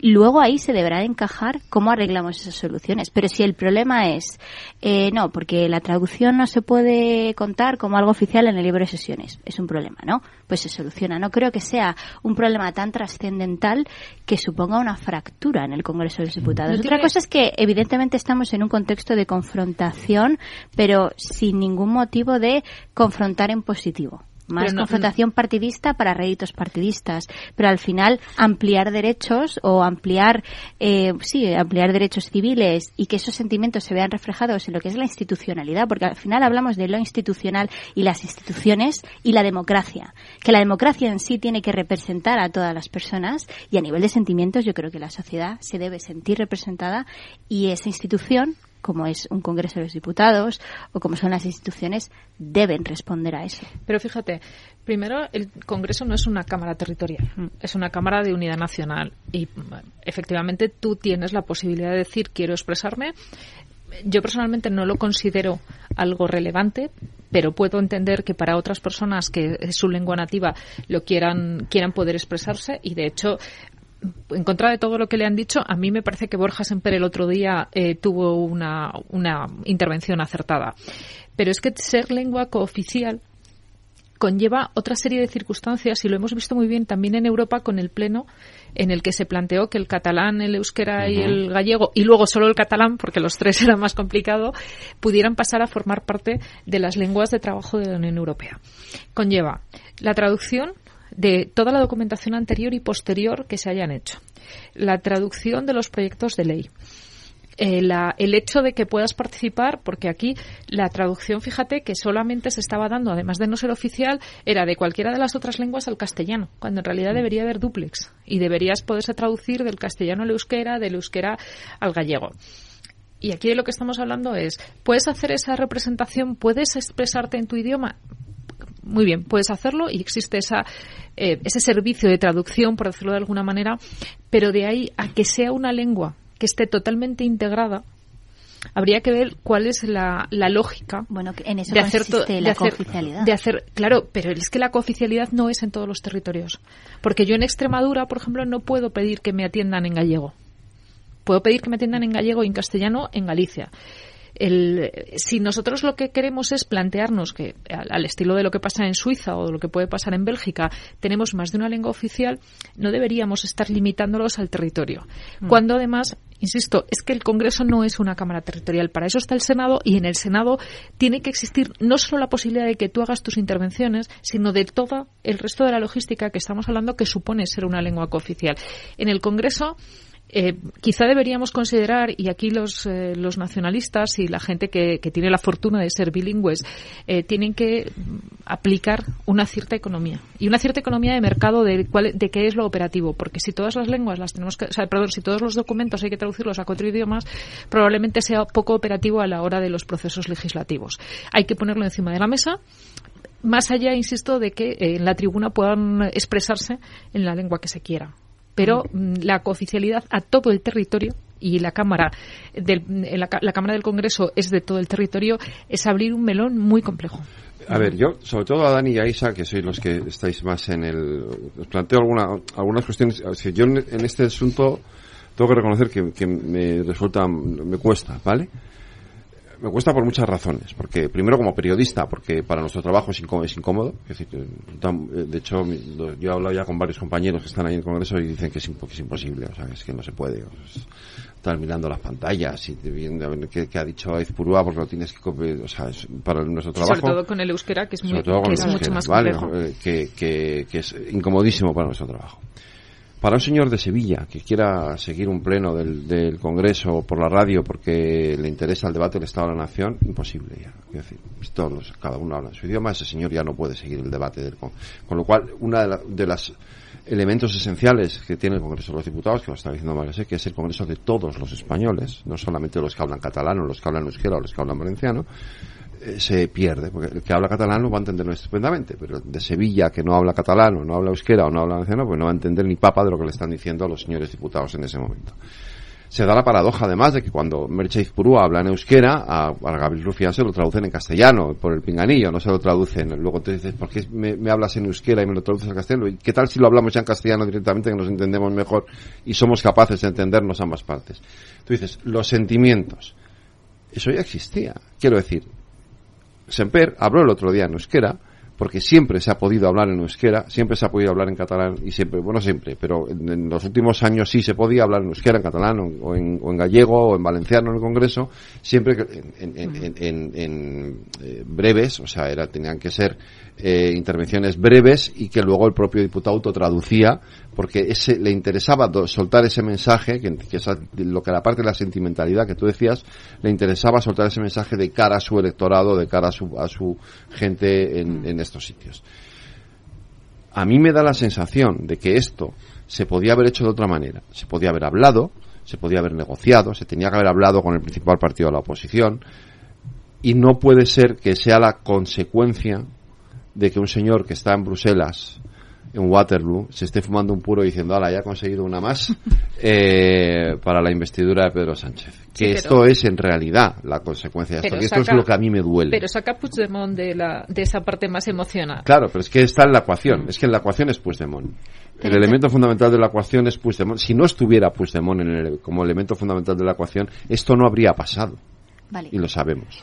Evidentemente. Pero si, si te fijas, tu análisis es una crítica a la forma, no al fondo. Ah, no, Porque por- yo lo he dicho siempre. Yo critico Claro. la forma, no el fondo. Entonces, si la yo no puedo estar en contra de las lenguas oficiales, lo he estado siempre a favor, y, pero, pero claro, yo no, lo que critico es, el- es la forma en que se ha hecho. Es verdad ¿Y que, por qué? que si no tuviéramos el contexto de ahora, no sucederían No. los debates que están habiéndose ahora, evidentemente.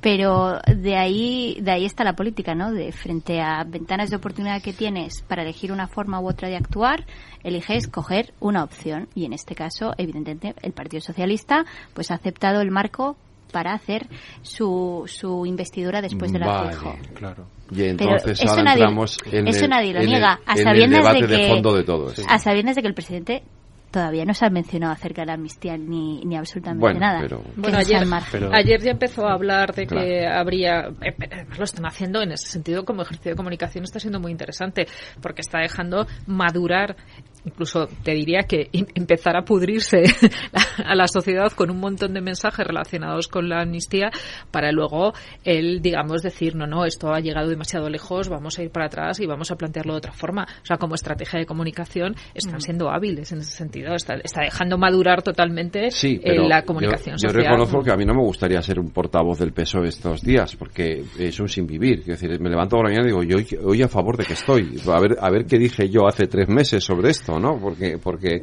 No, si pero te ya importa poco. Ahora mismo ya. Ya, pero claro. Eh, No, es decir, es hemos eso- abierto melones que hasta hace poco Pero es que eso estaban lo- totalmente cerrados. Lo ¿no? tenemos muy fácil, no cambiamos de opinión, evolucionamos. Que es- que que es ya, pero es que, hay- ya, pero es que hay evoluciones que, en fin, que, que eh, en fin, hay evoluciones y evoluciones, ¿eh? es que hay algunas, quiero decir, de, de voy a meter a, de, es que yo estaba en el Congreso el día que Pedro Sánchez dijo, le dijo a Pablo Casado, a usted se, a ustedes se les escapó Puigdemont, yo lo voy a traer esposado y lo voy a meter en la cárcel, es que yo estaba ese día en el Congreso. Y claro, lo escucho ahora y digo, eh, perdón, me he perdido. ¿Qué, ha- pasado aquí? Claro. ¿no? Entonces, si, si viajas, si vienes de pronto, tú imagínate que vienes de pronto de, has estado de viaje en la Conchinchina y no, y, y vienes ahora y escuchas y dices, ahí va, ¿qué ha pasado? Ya, pero es que ¿Esto tú, qué es? en el imaginario tú te estabas planteando que era casi como, como la vuelta de Roldán.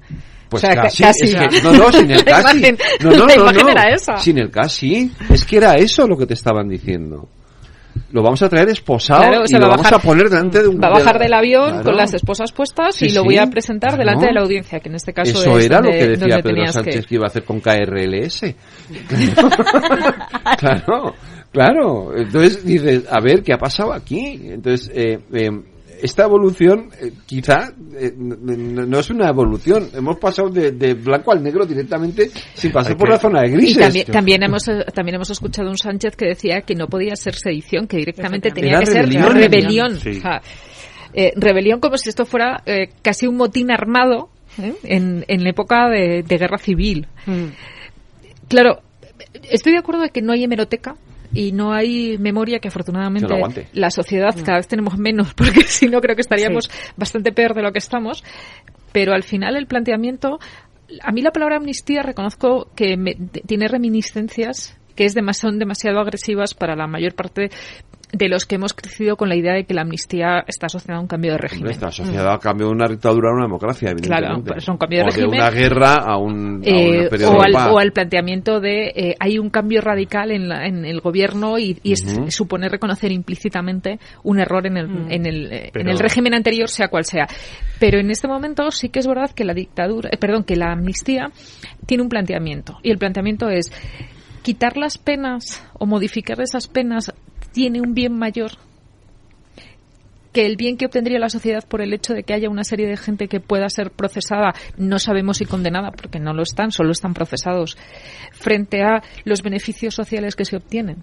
Es que a lo mejor la, la palabra amnistía tiene demasiadas connotaciones como para plantearnos si el pago, que yo esto, mm, reconozco que personalmente opino que no, pero el- desde un punto de vista social y desde un punto de vista del análisis, creo que no podemos verlo desde una amnistía en el sentido de como lo que ha pasado en Chile o lo que pasó en España, sino lo tenemos que ver como el pago eh, por los beneficios, teóricos beneficios que podríamos obtener por el apoyo y por la estabilidad legislativa, compensa que haya una serie de señores, mm, aunque estamos hablando de 2.000 por delitos leves en la mayor parte de las, de las circunstancias, eh, no entra Laura Borrás, esa es otra, esa es otra discusión, o sea, lo de Laura Borrás No lo vamos a dejar, ya no lo de Laura muy lo bien, vamos a dejar aparte. muy bien hasta- pero hasta con los, punto- con, con, digamos, con los incidentes. Sí, relacionados en- en, octubre en el del tema 17. del- en tema de la amnistía, yo creo que también hay que un poco rebajar un poco la tensión en relación a la amnistía, porque es un recurso que se utiliza en Europa, en democracias.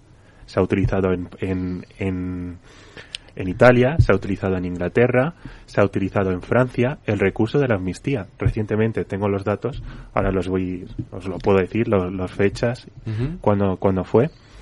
Eh, y también en España, en 1976. Pero ahí sí que había un cambio Sí. de régimen. Pero había un cambio Pero- de régimen. Claro.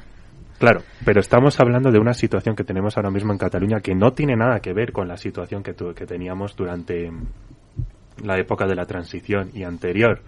Aquí yo creo que tenemos que evaluarlo en una cuestión generacional. Tenemos una generación de la transición que ahora mismo está posicionada en el no. Y aquí ahora mismo tenemos una generación que se está abriendo paso que todavía no sabemos qué, qué posición está. Es que ya estamos dando por hecho de que aquí va a haber una amnistía, de que aquí se va a, de alguna forma, reintegrar a la vida política y pública Puigdemont con, con, con todo hecho. Y la realidad no es esa. Aquí hay un problema de fondo. Cada generación tiene sus desafíos, tiene que afrontarlos.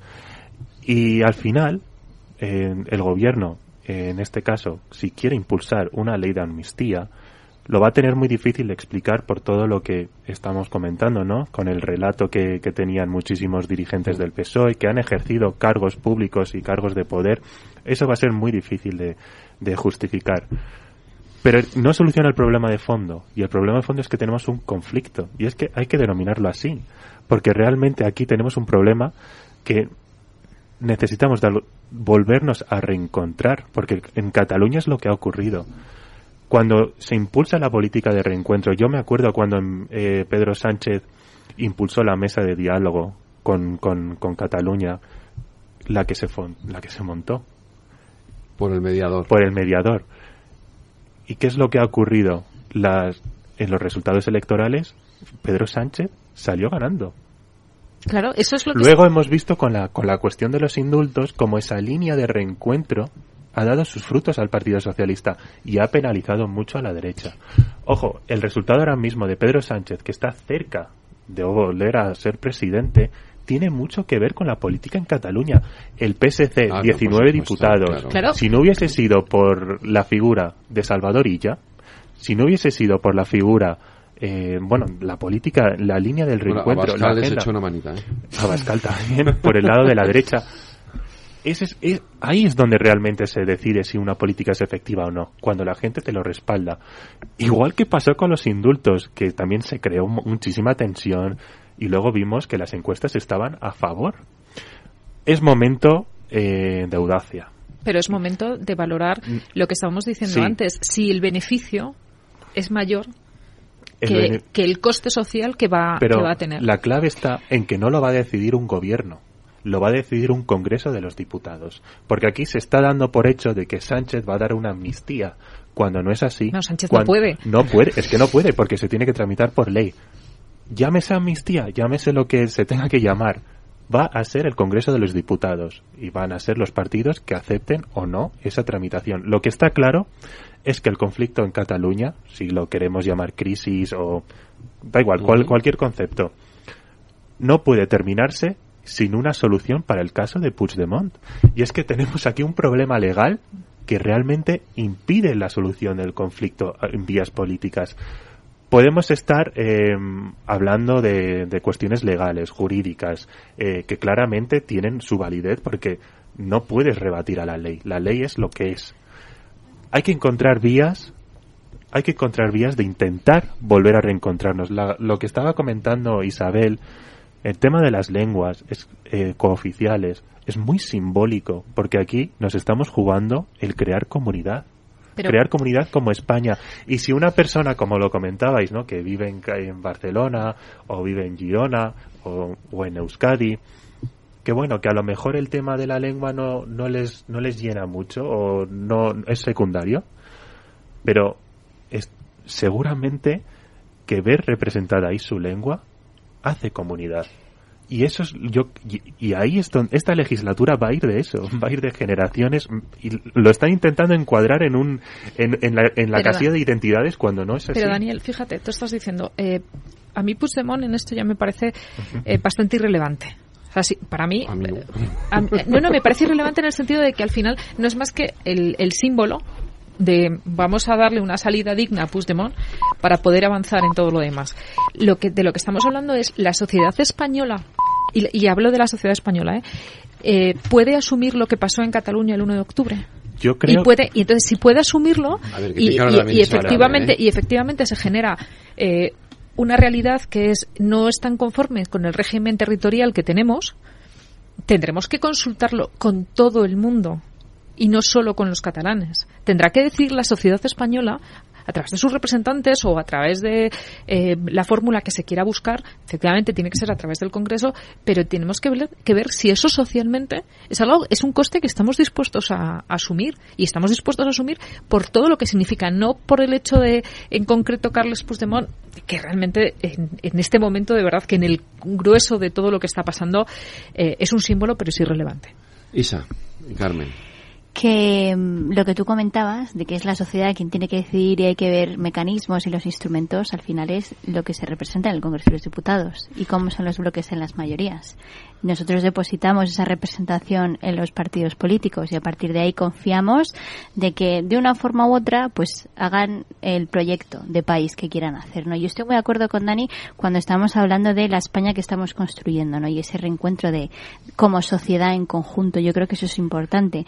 Decías tú antes, por ejemplo, María José, que el gobierno ha pasado de 0 a 100 ¿no? de, de esto a de repente amnistía y estas cosas. ¿no? Yo creo que ha habido bastantes eh, marchas que se han ido haciendo bastantes cosas lo ha estado diciendo antes Dani con tema de los indultos, etcétera, y están ahí los resultados electorales que al final es lo que refleja si una sociedad te respalda o no te respalda, ¿no? En cuanto a las políticas que has hecho. Y yo creo que a nivel generacional esto es importante. O sea, es verdad que puede ser una posición incómoda porque por el contexto político no estuviéramos hablando de esta situación si no se dependiese de eso, pero no, no se depende exclusivamente por Carlas Puigdemont. También dependemos, también está en, en la pendiente o en la cuerda floja que el Partido Popular evidentemente no va a ceder y no va a hacer eso porque sus votantes no quieren eso y por lo tanto por eso votan al Partido Popular. Pero ¿cuál es la mayoría parlamentaria, no?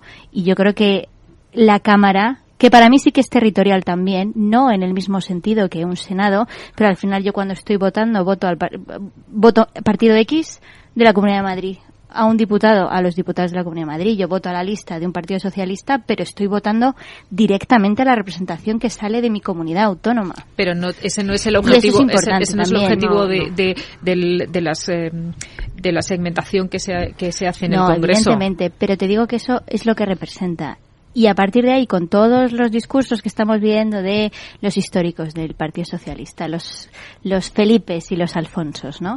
Eh, vemos muy bien ese clash entre, entre esa, esa, esas generaciones de ideas diferentes unas a otras y cómo se quiere abordar este tema. Yo, por ejemplo, como persona joven, eh, o sea, quiero ya pasar de página porque yo quiero que se hablen de políticas de juventud y que se hablen de políticas de juventud de forma transversal. Y aparte, si nos metemos mucho más allá, que es el recorrido estratégico que debería hacer el gobierno de España en su momento, seguramente más el Partido Socialista que el Partido Popular, es eh, hacer una España donde yo esté representada. Y de hecho, incluso empezar a hacer una píldora de, oye, a lo mejor deberíamos volver a votar una constitución. Y deberíamos volver a, a, a hacer una ojeada. Yo quiero votar una constitución. Eh, aquí, si no me equivoco, el único que has votado la Constitución ha sido tú. El único, efectivamente. sí, porque estamos hablando de una Constitución que parece que tenga siglos de historia. Y quiero decir, es que no tiene tanto tiempo y costó mucho trabajo llegar ahí.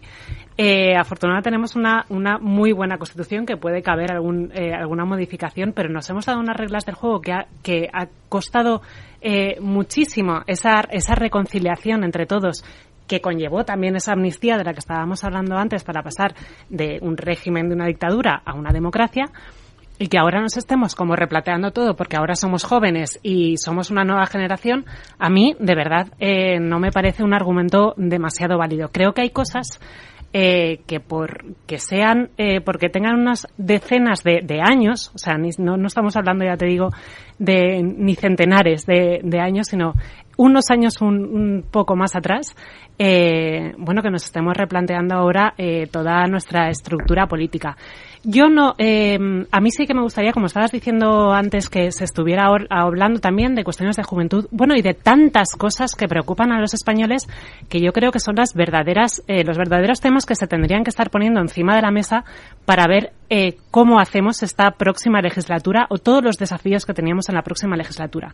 Y creo que esto es un tema que, que a muchos nos gustaría que se hubiera planteado entre eh, pues dos grandes partidos, ¿no?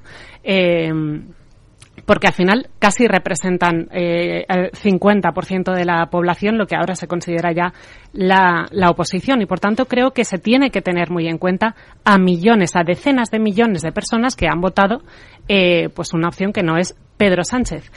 Y además, eh, el hecho de que se esté, eh, bueno, haciendo una negociación de una futura eh, legislatura o de una eh, futura investidura de Pedro Sánchez, no hablando de temas de juventud, ni de temas económicos, ni, de, ni el tema de vivienda, ni de tantas otras cosas que, como digo, nos interesan, sino de lo que se esté hablando es de qué hacemos con Puigdemont, que es un prófugo de la justicia que no es una cuestión sentimental de, oye, ¿qué hacemos con Puigdemont porque habrá que tal? No, es que ese señor se saltó la, la Constitución, eh, se quiso cargar también el Estado de Derecho y este señor, pues lo que pretende es estar fumando un puro, como estabais diciendo, riéndose de todos a carcajadas porque está influyendo todo lo que puede y más en el, la política nacional de un Estado al que él no respeta en absoluto, pero no le ha respetado ni antes, ni ahora, ni lo va a respetar después. O sea, no es una cuestión de, oye, vamos a darnos un marco de convivencia. No,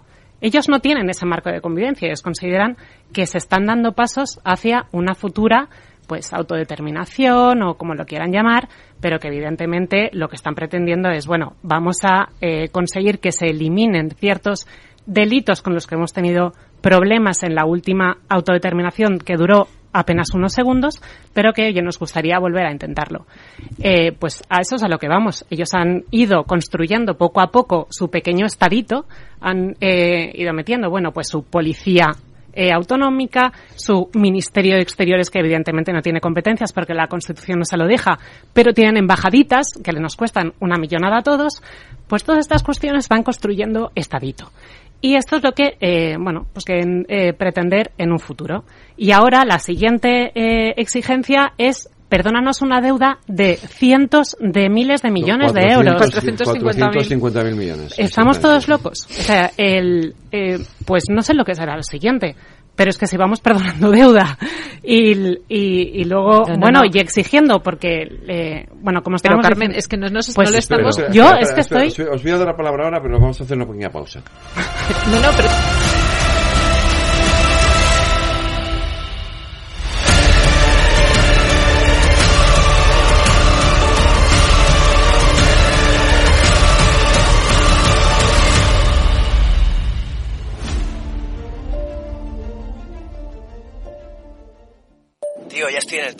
ver si tengo suerte y llego tarde, ya sabes. 30 minutillos y me ahorro el billete. No creo que en media hora me pierda mucho allá en el pueblo. Como mucho al Paco contando por enésima vez cómo conoció a la Juani. Con el compromiso Renfe de puntualidad, si tu tren AVE se retrasa más de 15 minutos, te devolvemos el 50% y el 100% si se retrasa más de 30. Normal que alguno prefiera llegar tarde. Nadie te da más. No todos los trenes son como Renfe. Renfe, tu tren. ¿Qué es ir más allá? Con Arval podrás llegar donde te propongas de la forma más sostenible y darle a tu empresa todas las soluciones de movilidad que necesite, asesorando con las mejores opciones de movilidad para las distintas necesidades de tu flota, con vehículos electrificados, bicicletas, coche compartido. Arval, la transición energética arranca aquí. Más información en arval.es.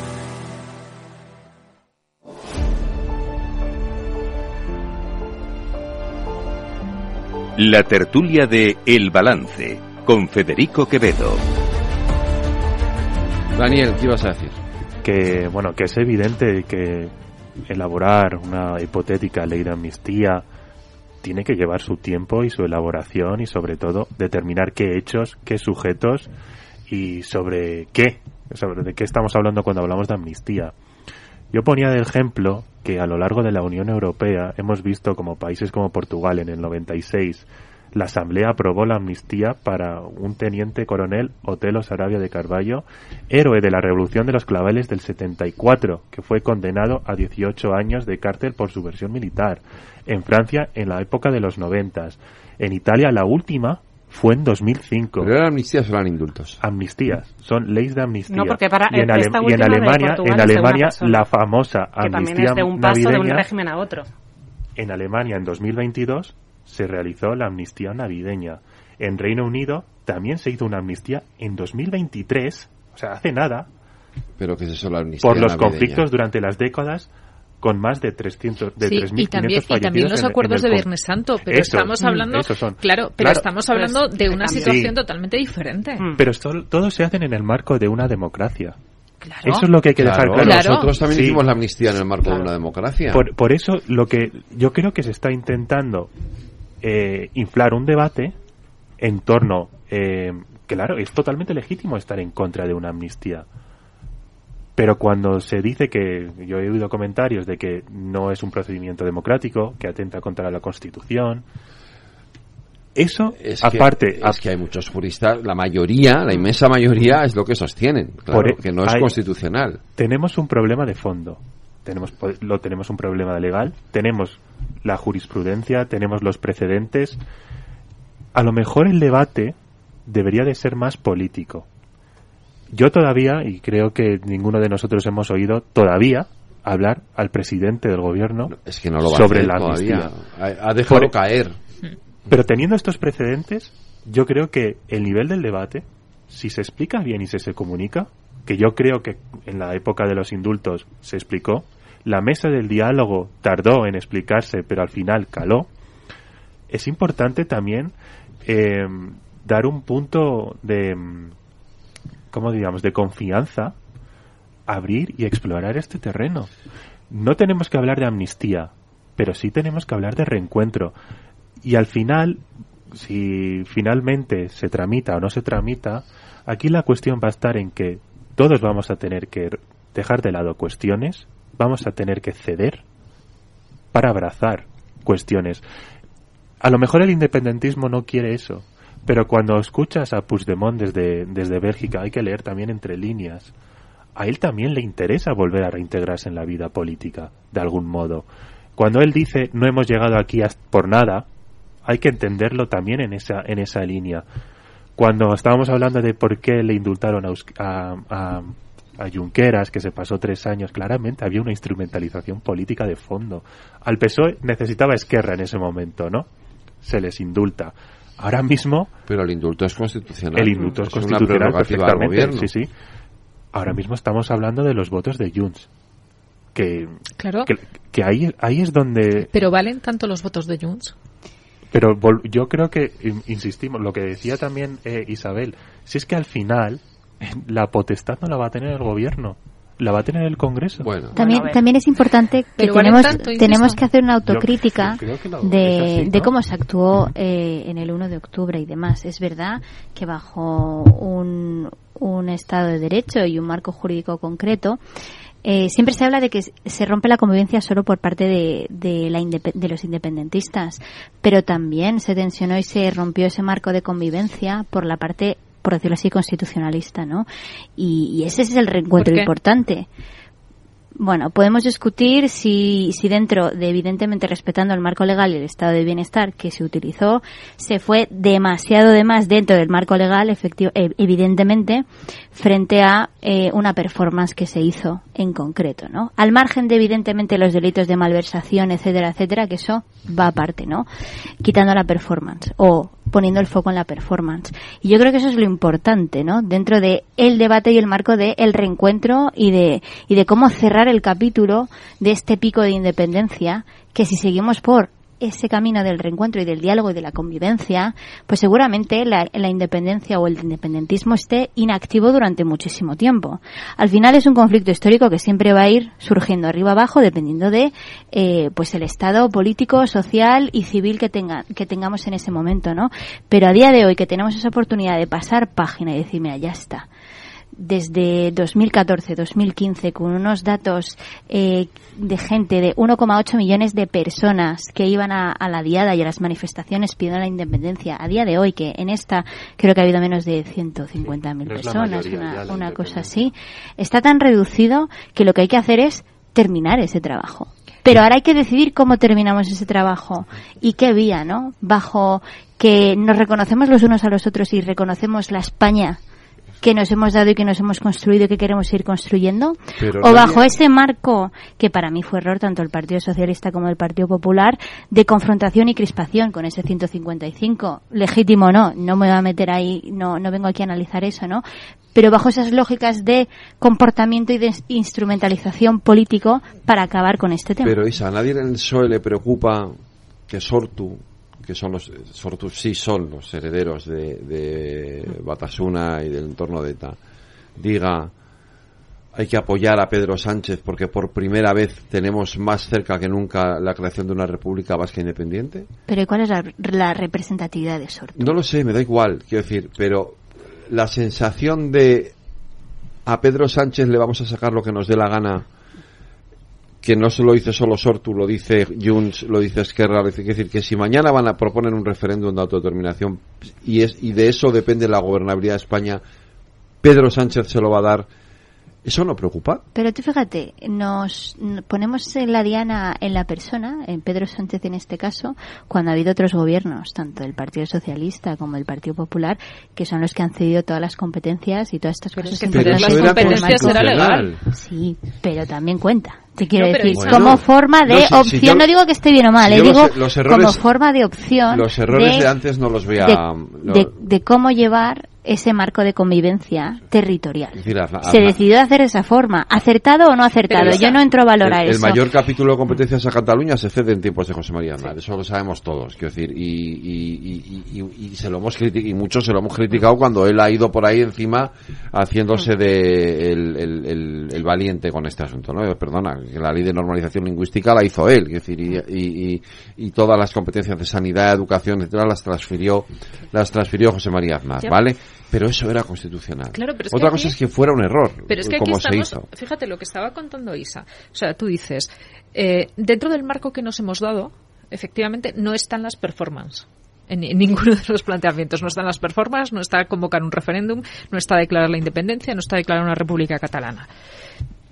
El problema viene si nosotros consideramos que abrir este debate, y es decir, vale, vamos a volver todos a un marco de normas que nos hemos dado, pero lo vamos a abrir un poquito.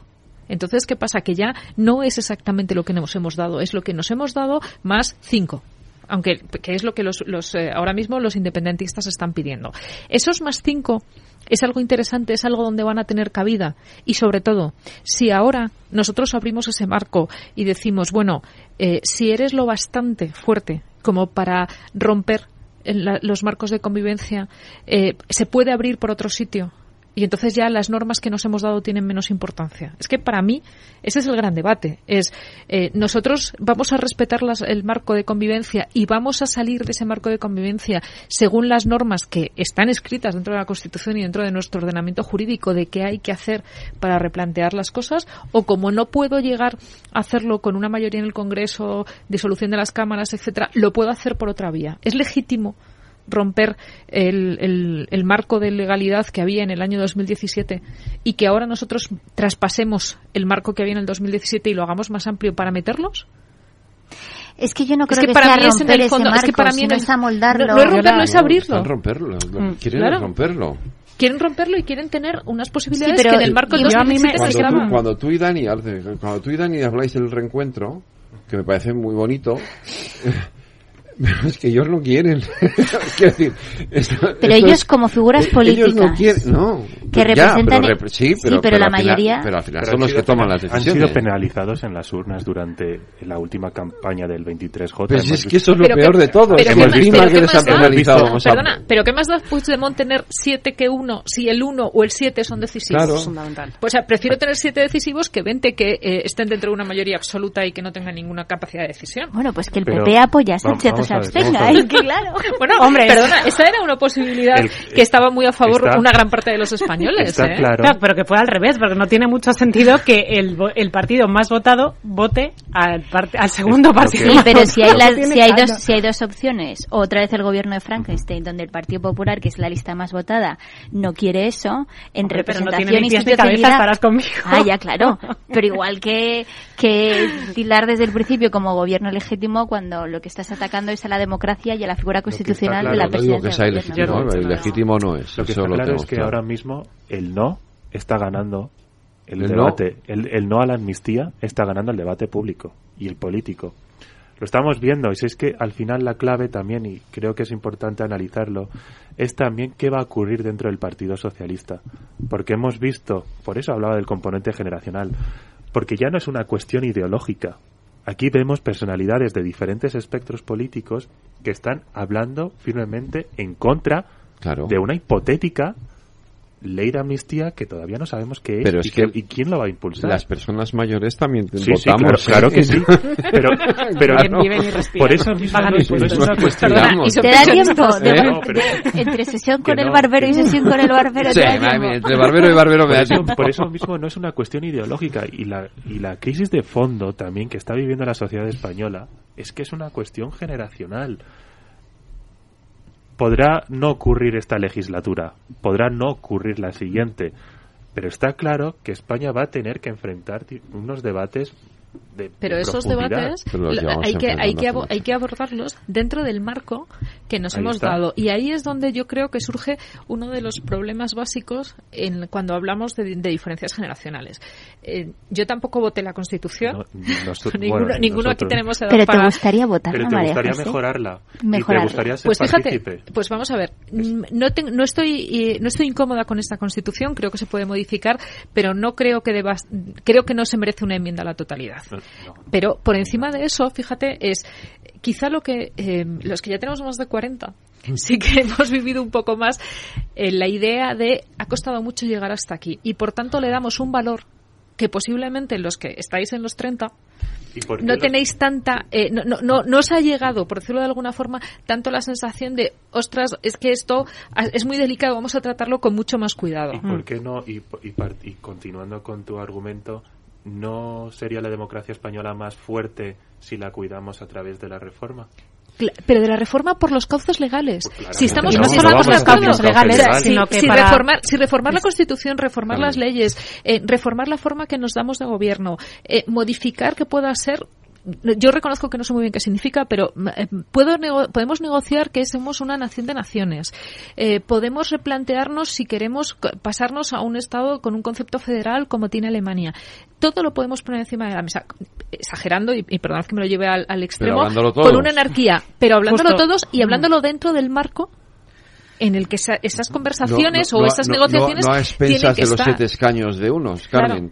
Claro, no, eh, dentro de los, de los cauces legales y también si estamos hablando de hacia dónde vamos como nación, que, que en qué se va a convertir España, lo normal es también contar con la mitad de la población española a ver qué opina, ¿no? Porque también excluir a toda la oposición porque simplemente piensa distinto por eso los cauces legales eh, tienen dos tercios exactamente para entrar en la o sea tiene que ser una mayoría cualificada. Y referéndum nacional y no solamente porque dentro de una de una negociación no del futuro de España, sino una negociación de una investidura eh, para ver quién va a conseguir estar en Moncloa en los próximos cuatro años.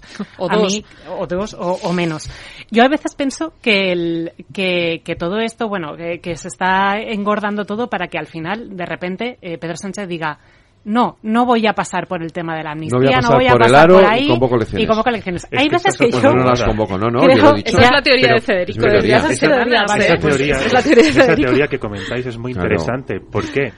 Porque lo que pasa es que luego el argumentario del PSOE también tendrá que cambiar otra vez, es algo complicado. Pero es muy importante que si el presidente, cuando le digan, bueno, cuando el jefe de Estado le proponga como candidato para formar gobierno, es muy importante saber cómo lo va a comunicar él. Pero yo creo que sería mucho más importante ver quién le va a acompañar en esa decisión. ¿Por qué? Porque Pedro Sánchez no va, no va a poder comunicarlo él solo, no va a poder aglutinarlo, va a tener que tener gente que lo apoye. Yolanda, que la tiene quemada ya, contesta. Pero hablando del PSOE, hablando del PSOE, porque peluquería y Otra de las mencionando a Yolanda Díaz, otra de las estrategias que ahora mismo hay en juego es el de desgastar a Yolanda Díaz. Se habla mucho de que Felipe González y que Guerra están atacando a Pedro Sánchez no es verdad. cuando no es verdad y están atacando a Yolanda Díaz.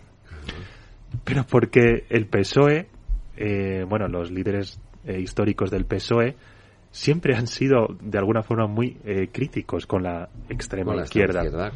Y ahora se pone mucho, muy en evidencia de que tanto los líderes históricos del PSOE lo que están intentando es condicionar el debate dentro del PSOE y aquellos críticos que no tienen por qué ser de su cuerda y estén en contra de Yolanda Díaz, también se sumen a su, a su, a su causa. Es fundamental saber quiénes van a acompañar al presidente porque no va a ser fácil comunicar cualquier de estos cambios. No lo fue eh, la mesa de diálogo y estábamos hablando de una cuestión de, de, sentarse y hablar. No lo fueron los indultos. Se acompañó al presidente en esas decisiones y ahora tenemos que saber si el presidente va a estar solo o no va a estar solo. En cualquier caso hace falta debate político, eso es evidente, y, debate de ideas y debate mm, pausado, sosegado, etcétera. Esto es lo que vamos a presentar mañana eh, en la Fundación Carlos Amberes eh, con, eh, Santiago Segura en la tercera. No, sí, hay una tercera España, yo creo que sí, ¿no? Que hay un, que hay un, todavía hay ahí un gente que se acaba un mm. poco huérfana de, mm. de, políticamente y mm. bueno pues mañana lo vamos a, contar en esa fundación y, y no sé lo que en qué acabará pero bueno por lo menos es un inicio no para recuperar eh, para, recuperar un poco de todo de todo eso ¿no? y ahí están Edmundo está Paco Igea está Santiago Segura está hay mucha gente del entorno de Ciudadanos no solo del entorno de Ciudadanos sino gente yo creo que es más una no, no, diría una, una reedición de un UPyD, pero sí un, con, con, un espíritu más eh, liberal progresista mm. de lo que últimamente había venido siendo Ciudadanos. ¿no? Y creo que es una idea interesante. ¿Y que va a desembocar en un partido? Probablemente, hombre, yo creo que sí. Esa es la idea final, ¿no? Lo que pasa es que en su tiempo, ¿no? Ciudadanos todavía mm. está en un proceso de, de, disolución, ¿no? Mientras esté en ese proceso, obviamente no van a competir, ¿no? No, tiene, no tendría mucho sentido. Y además, no va, suponte que hay elecciones en enero. No, va, no van a ir a unas elecciones en enero. No da tiempo, ¿no? ¿Y qué va a pasar el domingo con la concentración del Partido Popular? Pues eso es interesante también. Eh, ¿Va a ir mucha gente, Carmen? Pues eh, no lo sé, pero bueno, el espacio tampoco es muy grande. Que es no. la plaza Bañueco, va a fletar tres autobuses, creo, ¿no? Sí, todas las, eh, imagino toda la que militancia todas, de, del eh, todos los partidos en todas las comunidades autónomas, imagino que llevarán también autobuses. Uh -huh. eh, al final es una, un, se ha convertido en un meeting eh, pasó de ser manifestación a concentración a sí. y, y, bueno ahí la, el punto fuerte bueno pues era la representación de los que han sido presidentes de, del partido y la y el meeting el gran meeting de, de, de Feijó y ahí van a estar pues también todos los representantes de los del de los bueno del partido en todas las comunidades autónomas apoyando van todos los varones. a, a no falta efectivamente. Van todos los varones no van falta, todos, no se queda ni uno fuera. Firebox no, no, no, no, no, no. No, no sé si a título individual irá algo alguno, no, pero, pero, vamos, no, no, no hay, no hay foto de Colón. O sea, eso se ha querido, no, yo y creo la que. explicación de por qué es este domingo la encontramos en que el día, el domingo que viene es uno y quedaba, era raro hacerlo el 1 de octubre. Bueno, creo que es porque es y previo el siguiente es 8. Creo que es previo a la, a la investidura. Sí, pero, el, pero, el justamente, pero justamente lo de de ser previo a la investidura uh -huh. es algo que resulta difícil de comprender. Sí. Hay que alargar hasta el último minuto. Hasta, bueno, lo que ya no podemos alargar hasta el último minuto es la tertulia que se nos acaba, así que nos vamos a la peluquería. Isa Martínez, vale, vale, que lo de guerra de verdad. No he querido sacarlo porque es que qué pena. Isa Martínez Rivas, María José Vega, Carmen Andrés, Daniel. Pasar buen fin de semana. Igualmente.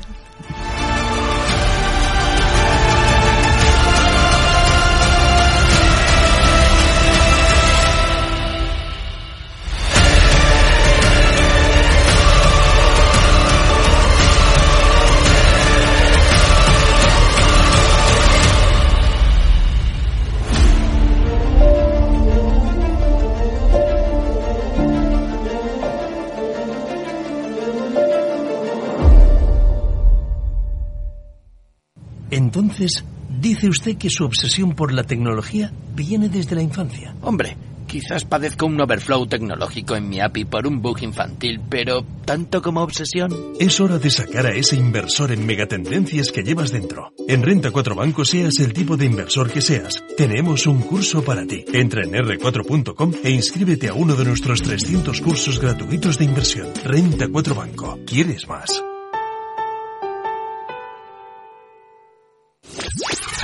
Capital Radio. La genuina radio económica. Siente la economía.